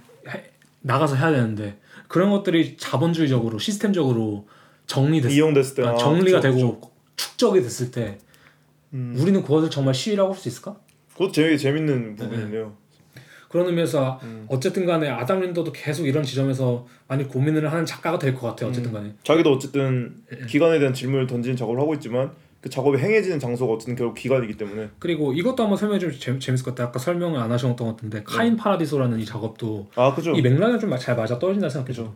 카인 파라디소가 재밌던 게 이 일부러 아담 린더가 나사 사레티라는 작가와 콜라보레이션을 해서 그 무대를 일부러 만들어 달라고 하거든요. 네네. 그러니까 아티스페이스적인 장소에다가 굉장히 어쩌게 보면 클래식해 보이는 연극 무대를 만들어 달라고 해요. 네네. 그리고 그 연극 무대에서 이제 퍼포머들이 추상적인 행동을 하거나 아니면 뭔가 담배 피는 듯한 행위를 하는데 결국은 이거에 대한 이야기는 이러한 행동들이 그 안에서 벌어졌을 때 그 무대라는 기관적인 요소에서 벌어졌을 때 이게 과연 순수한 퍼포먼스로 보일 수 있을까? 그리고 또 그런 게 있잖아요. 또 저도 요 작업이랑 또 해서 재밌다고 생각드는 게 여 이 기관에서 그러니까 이 만들어낸 스테이지죠. 네. 근데 그 이제 저희 비유적으로 말하자면 그건 기관과 시스템적인 걸 텐데 거기서 작가들, 그러니까 그 퍼포머들은 다 camouflage 옷을 입고 그죠. 점프를 한다거나 자신이 보여지기 위한 행위를 하- 그죠, 그죠. 하잖아요. 근데 그거 자체가 사실 역설이란 거죠. 그죠? camouflage를 입고 내가 눈에 띄기 위해서 노력을 한다는 그죠. 것 자체. 그죠? 그러니까 사실 이게 재밌던 게 아담 린더가 이 부- 작업에 대해서 설명을 하면서 그 이야기를 꺼내더라고요. 이게 결국에는 하나의 그 뭐라고 하죠? 하나의 원심점 굳이 따지자면 왜냐면 연극에서 일어나는 모든 요소들은 사실 하나의 서사를 위한 장치들이에요. 그죠. 거기에 어떤 뭔가 그 서사를 벗어나는 독자적인 요소는 하나도 없단 말이에요. 네. 그런 것처럼 보이기만 돼 있지. 그러니까 이 시스템을 카모플라주라는 문이랑 저는 잘 연결시켰다고 생각하거든요. 음, 그죠. 아까 지금 오펜 씨가 생각한 말한 대로 카모플라주는 결국에는 나 자신을 숨기기 위한 행위인데 그 숨기기 위한 행위에서 이런 식의 연출들이나 아니면 그렇게 카모플라주로 뒤덮이는 스테이지에서 의도적으로 이- 뭔가 자기를 내비치려고 하는 뛰쳐나오는 행위들은 다 결국에는 설계된 무언가로밖에 안 보인다는 거죠. 그죠. 그게 역설적인 거죠. 그게 야나오일로의 어쩌면 작업과도 연결시켰을 때 그 네모난 프레임 안에서 움직이고 있는 사람 같아 보일 수도 있고. 이거를 그리고 다시 아담 린더 쪽으로 돌리면은 그런 얘기를 할 수 있을 것 같아 이 역설을 아담 린더가 실제 인터뷰에서 그런 말을 하더라고요 어쨌든 나는 아까 말했던 것처럼 계약을 그 전시 담당자가 하는데 음. 그런 그런 때가 있대요 그 재밌는 지점이 가끔 자기가 퍼포먼스 할 시간이 되면 서비스 그 그러니까 계약 시간 동안 해야 되니까 음. 관객이 없어도 내 퍼포먼스 음, 일어나는데 요 음, 음. 근데 관객이 없는 퍼포먼스가 과연 진짜 그 그게 진짜 재밌는. 퍼포먼스인가 그죠. 그거에 대한 뭐 현타일 수도 있고 그죠. 아니면 그거에 대한 되게 고찰이 중요 중요하다는 거죠 우리가 방금 말했던 다 그걸 거스르는 행위잖아 그죠. 언어, 정치성, 뭐 시- 공정의 시간성, 관객의 참여를 유도한다. 뭐. 이런 거. 그런 것들을 다 무시하는 그죠. 이루어지지 않는 관객이 없어도 결국 내 퍼포먼스 하고 있는 이 상황에 대해서 그런 역설에 대해서 궁금하네 저도. 만약에 관객이 없는 상태에서 퍼포먼스가 이루어질 때 그 그 퍼포먼스가 공식성이 이루어질까? 그러니까 공식성이라는 요소는 결국엔 타인이 한 명이 들어와서 그 기관 그러니까 그 공간 안에 들어와야 그 공식성이라는 개념이 생길까라고 좀 질문이 드네요. 왜냐면 퍼포머의 입장에서는 어쨌든 서사가 있을 수 있잖아요. 그죠. 음, 아, 그래가지고 되게 이런 식으로 많이 작업을 하는 작가예요. 그러니까 이런 식으로 되게 좀 음, 현실적인 생각이라고 해야 될까? 음. 그다음 그걸 시- 그래서 다음 단계를 좀 끌어올리려고 많이 노력을 하는 작가 같고 음. 예를 들자면 그러니까 들면 이러지 않은 작가도 많잖아 사실 퍼포먼스 중에서 그죠. 그냥 뭐 안- 안네임 안- 안네임호프 같은 경우는 음, 독일 이제 유명한 이제 퍼포먼 안네임호프 같은 경우는 뭐 그냥 그런 거를 이런 스펙타클이라고 불릴 수 있는 어떤 자본주의적인 것들을 뭐 10분 활용하기도 하고 저는 그죠. 안네 임호프가 뭔가 이런 아담 린더의 위치 뭐라죠? 스탠스 절대 아니라고 생각하거든요. 그죠 이 사람은 오히려 그 스펙타클 극으로 끌어올려서 네. 이것이랑 그 스펙타클이랑 그 기존의 서양이 가지고 있던 그 가치 체계들 있잖아요. 클래식이라든지 괴테, 파우스트 그거 얼마나 독일적입니까? 그리고 또 재밌는 게 요번에 2021년 되는 날에 그 아 뭔가를 했죠. 네, 1월 1월 1일에 이제 동영상 퍼포먼스를 했더라고요. 그러니까 영상 퍼포먼스 이제 약간 그 어디서인지 정확히 기억이 안 나는데 타임스퀘어 같은 막 그런 데서 오, 그 이제 자신이 라이브로 했었는지 뭘 찍었는지 모르겠는데 뭐 이게 뭐 불을 들고 있는데 그 엘리자 더글라스가 불을 들고 막 이렇게 하는 장면이 나오는데 그걸 봤을 때 아 이 사람 퍼포먼스 아티스트인데 영상으로 라이브로 진행, 진행되고 있는 퍼포먼스를 하고 음, 있구나 라고 했을 때 저는 뭐 그거에 대한 고민이 보인다고 보다 그걸 10분 활용하는 모습 보이거든요. 이- 이용 이용할 줄 아는 거죠. 그죠? 아, 아담 린더는 예를 들면 그런 거를 되게 다르게 이용했을. 아마. 그죠, 그죠, 그 약간 좀 더 부딪히는 방식으로. 그죠. 근데 아- 어쨌든 안내모프는 그런 거를 10분 활용해서 더 멋있게 하려고 하고 음. 예를 들자면 그 아담 린더는 아니 아담 린 그러니까 안네이모프는 뭔가 저는 이 구조에 대해 질문을 던진 사람이라보다 확실히 그것을 정말 잘 이용해 먹을 줄 아는 사람. 그래서 그렇기 때문에 저는 베트멍이나 약간 그죠, 발- 그 발렌시아가와 그녀가 잘 어울린다고 그죠, 생각해요. 예. 저는 그 생각도 해봤어요. 어쩌면 이 이미 그랬을 수도 있겠는데 이 소위 말하는 high 브랜드 메이커들이 네. 이미 협찬을 했을 것 같아요. 협찬? 협찬. 협찬했겠죠. 예. 그죠? 예, 협찬했겠죠. 음. 그래서 어, 이런 식의 스탠스를 좀 얘기했는데 음. 마지막으로 뭐 아담 린더 자체에 대한 좀 마지막 총평을 좀 얘기해 볼 수 있지 않을까 아니면 음. 그래서 이제 뭐 이런 거에 대해서 이야기를 좀 더 발전을 시켜보면 네. 사실 저희가 지금 살고 있는 세계는 디지털 세계잖아요. 그죠? 우리가 뭐 아무리 20년대나 퍼포먼스가 100년이 채 안 됐다고 하지만 퍼포먼스는 시간이 안 됐고 우리도 우리가 살고 있는 역사가 오래 안 됐지만 우리가 살고 있는 세상은 너무 많이 바뀌었단 말이에요. 그죠? 디지털 세계잖아요 지금. 어, 이제 이, 시, 이 시대의 시간성을 표현하려면 한 선이라기보다 수많은 점이라고 얘기를 하잖아요 많이. 지금은 어쩌면 오, 올해 아 올해 아니죠 작년 2020년은 코로나 때문에 퍼포먼스가 대면적으로 못했어요. 맞아. 어쩌면 공식성이 없었던 거예요. 근데 디지털이라는 이 매체는 공식성이 넘치는 매체잖아요. 네, 그죠? 서사가 없는 매체고 우리가 거기 안에 공간으로 뛰어 들어가는 느낌의 매체지. 그리고 뭐 안네이모프도 올해 1월 1일에 했다고 하면 했- 하셨잖아요 방금. 이런 점에서 제가 궁금한 건 이제 오펜 씨가 생각했을 때 네, 네. 퍼포먼스라는 게 과연 어떻게 발전할까? 음, 왜냐면 어쩌면 그러니까 저는 두, 재밌는 지점이 그거라고 생각해요. 뭐냐면은 저는 디지털 문화와 네. 이 아까 말한 미술관이나 이 사회 문화가 되게 비슷하다고 생각해요. 그러니까 그 두 개를 한 축으로 묶을 수 있어. 왜냐면 그 두 개는 되게 공시적인 시간성을 지금 따르고 있기 때문에. 음 근데 퍼포먼스도 그런 부분이 있어요. 교집합이 있는 거죠. 공시적인 부분이란 거에서. 그럼에도 불구하고 이 디지털과 기관이 퍼포먼스를 잡아먹는 그 퍼포먼스의 장점을 잡아먹는 부분이 대단히 많다 생각해요. 음, 아까 말씀하신 것처럼 대면할 수 없는 거라든지 음, 뭐 아니면은 뭐 그 자본주의적인 노동 노동 노동의 형태에 있어서 퍼포머 퍼포먼스의 관계일 음. 수도 있고 뭐 그것이 지, 어떻게 지급돼야 되는지 아니면 뭐 여러 가지 뭐 언어 뭐 관객이 없어도 상영이 음. 돼야 된다든지 이런 걸 봤을 때 어 그 둘이 만약 같은 성질을 공유한다고 해서 마냥 또 이게 동업자의 관계로 갈 수가 되게 없다고 생각해요 사실. 그죠. 그다음 디지털의 특징이 사실 그거잖아요. 디지털 이미지라든지 디지털의 영상물들은 점점 이제 소유권자라는 게 점점 개념이 없어져요 사실. 음, 그죠. 불법 복제도 가능하고. 불법 복제도 가능하고 계속적으로 그게 엄청나게 계속 재소비 되고 음, 그죠, 그죠. 근데 그렇다는 거 그렇다면 그것이 과연 진짜 퍼포먼스가 원하는 길일까?라는 거죠. 음, 그러니까 그것도 재밌네요. 방금 이렇게 얘기하시니까 사실 유튜브를 통해 보는 퍼포먼스는 무서운 게 좀 그런 것 같아요. 맞아. 시간을 뛰어넘을 수 있는 거. 그러니까 우리 다 안 보잖아요. 그러니까 뭐 키보드를 눌러서 10초를 바로 지나갈 수 뛰어내리고, 있고 네.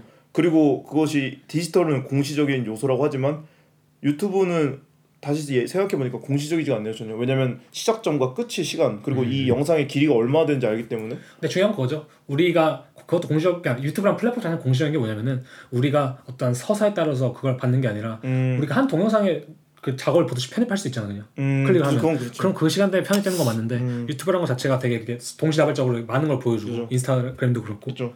근데 중요한 거 그래서 그 치- 가장 그래서 중요한 질문 그래 오케이 너네 둘 다 퍼포먼스랑 디지털 사회나 다 공시적인 성격 이 있고 이 통시적인 시간대를 딸지 않는 건 알겠어. 근데 그럼가 그럼에도 불구하고 그러면 우리가 나머지에 대해서 질문해줘 그럴 때는. 그렇다면 첫 번째 언어적인 부분. 디지털 소통이 과연 우리가 직접 대화하는 직접적인 소통보다 가치가 있을 수 있느냐. 예를 들면 줌 같은 것도 요즘 많이 그죠. 줌 회의 같은 거줌 미팅, 연말 연시 막 이렇게 같이 회, 막 음. 회식도 한다고 하는 거 같던데 좀 콘서트도 많이 하고. 네, 가장 과연 소통이 직접적인 언어가 아닌 음. 그럼 되게 간접적인 플랫폼을 통해서 가능할까? 그죠. 라는 거? 그거는 이미 어쨌든 그런 그것도 줌 미팅이나 줌으로 보는 퍼포먼스는 아까 말하신 그 바라자와 퍼포먼스의 특징 중 하나 바라자와 언어가 일치되잖아요. 그죠? 근데 그거는 어쨌든 한 일치하지 보죠. 일치하지 않는 거죠. 모니터링. 매개체가 있는 거니까 항상. 그런 면에서 그렇, 이제 음. 퍼포먼스는 그걸 포기할 수 있는가? 음, 그렇죠. 내, 나도 그러니까 제가 아까 말했던 것처럼 직접적인 관계가 있었는데 퍼포먼스 그럼 그걸 포기하고 음, 다른 예술가 똑같이 간접적이라고 했을 때 그럼 왜 퍼포먼스를 하는 건데 그러면 음. 비디오 작업을 하지 그러면 그러니까 퍼포먼스의 욕망에 대해서 아까 저희가 뭐가 얘기를 했던 것 같은데 퍼포먼스의 욕망도 사실 보여지는 것에 대한 욕망이잖아요, 그렇죠? 그죠? 퍼포먼스 보려고 하는 것은 우리가 갖고 있지 않는 모습을 보려는 욕망에서 창출된 거고. 그러니까 예를 들면 그런 거예요. 가장 가- 간단한 예시고 가장 좀 자극적인 예시로 그런 얘기를 할 수 있죠. 오케이 그렇다면 사람과 사람의 만남이 가정되지 않고 이런 음. 직접적인 언어든 뭐, 미- 뭐 우리가 말했던 모든 것들이 가정되지 않다고 할 때 섹스를 예를 들어 볼게요. 가상 섹스, 다- 예. VR 섹스 이런 것들이 과연 그러니까 이런 것들이 가능하다는 것은 동시에 퍼포먼스가 존재할 이유가 없다, 없다고 반증하거든요. 음, 그러니까 퍼포먼스는 굳이 말하면은 사람은 사람과 만나서 섹스를 해야 된다는 입장인 거야. 굳이 말하자면. 음, 몸과 아, 몸. 그러니까 몸과 몸의 교감이 있어야 하는 거고. 음. 근데 그런 것들이 디지털적이든 가상의 것이든 음. 어떤 것으로 대체될 수 있냐는 질문이 디지털에서 있어요. 어쩌면 이제 촉각까지 느끼는 순간까지 그죠. 오게 되면 그 대체가 될 수도 있냐라고 하는 입장에서 음, 음, 음, 근데 그런 거 있어서 그냥 퍼포먼스는 사실 되게 비슷한 맥락이거든요. 음. 인간의 몸이 하는 거기 때문에 결국에.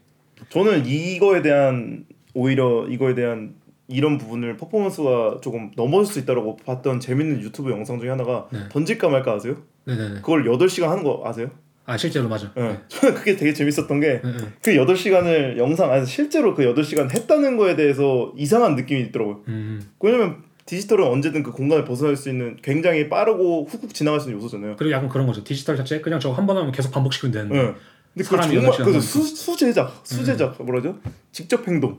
저는 약간 방금 이야 이야기를 하면서 좀 생각이 난 게 어쩌면은 그 유, 디지털에 대한 대항체로 어쩌면 더 지루함을 가야 되지 않을까라는 생각도 들고 지금 여러 생각이 드네요. 아무튼 그래서 저가 또 마지막 드는 생각 중 하나가 약간 그런 생각이에요.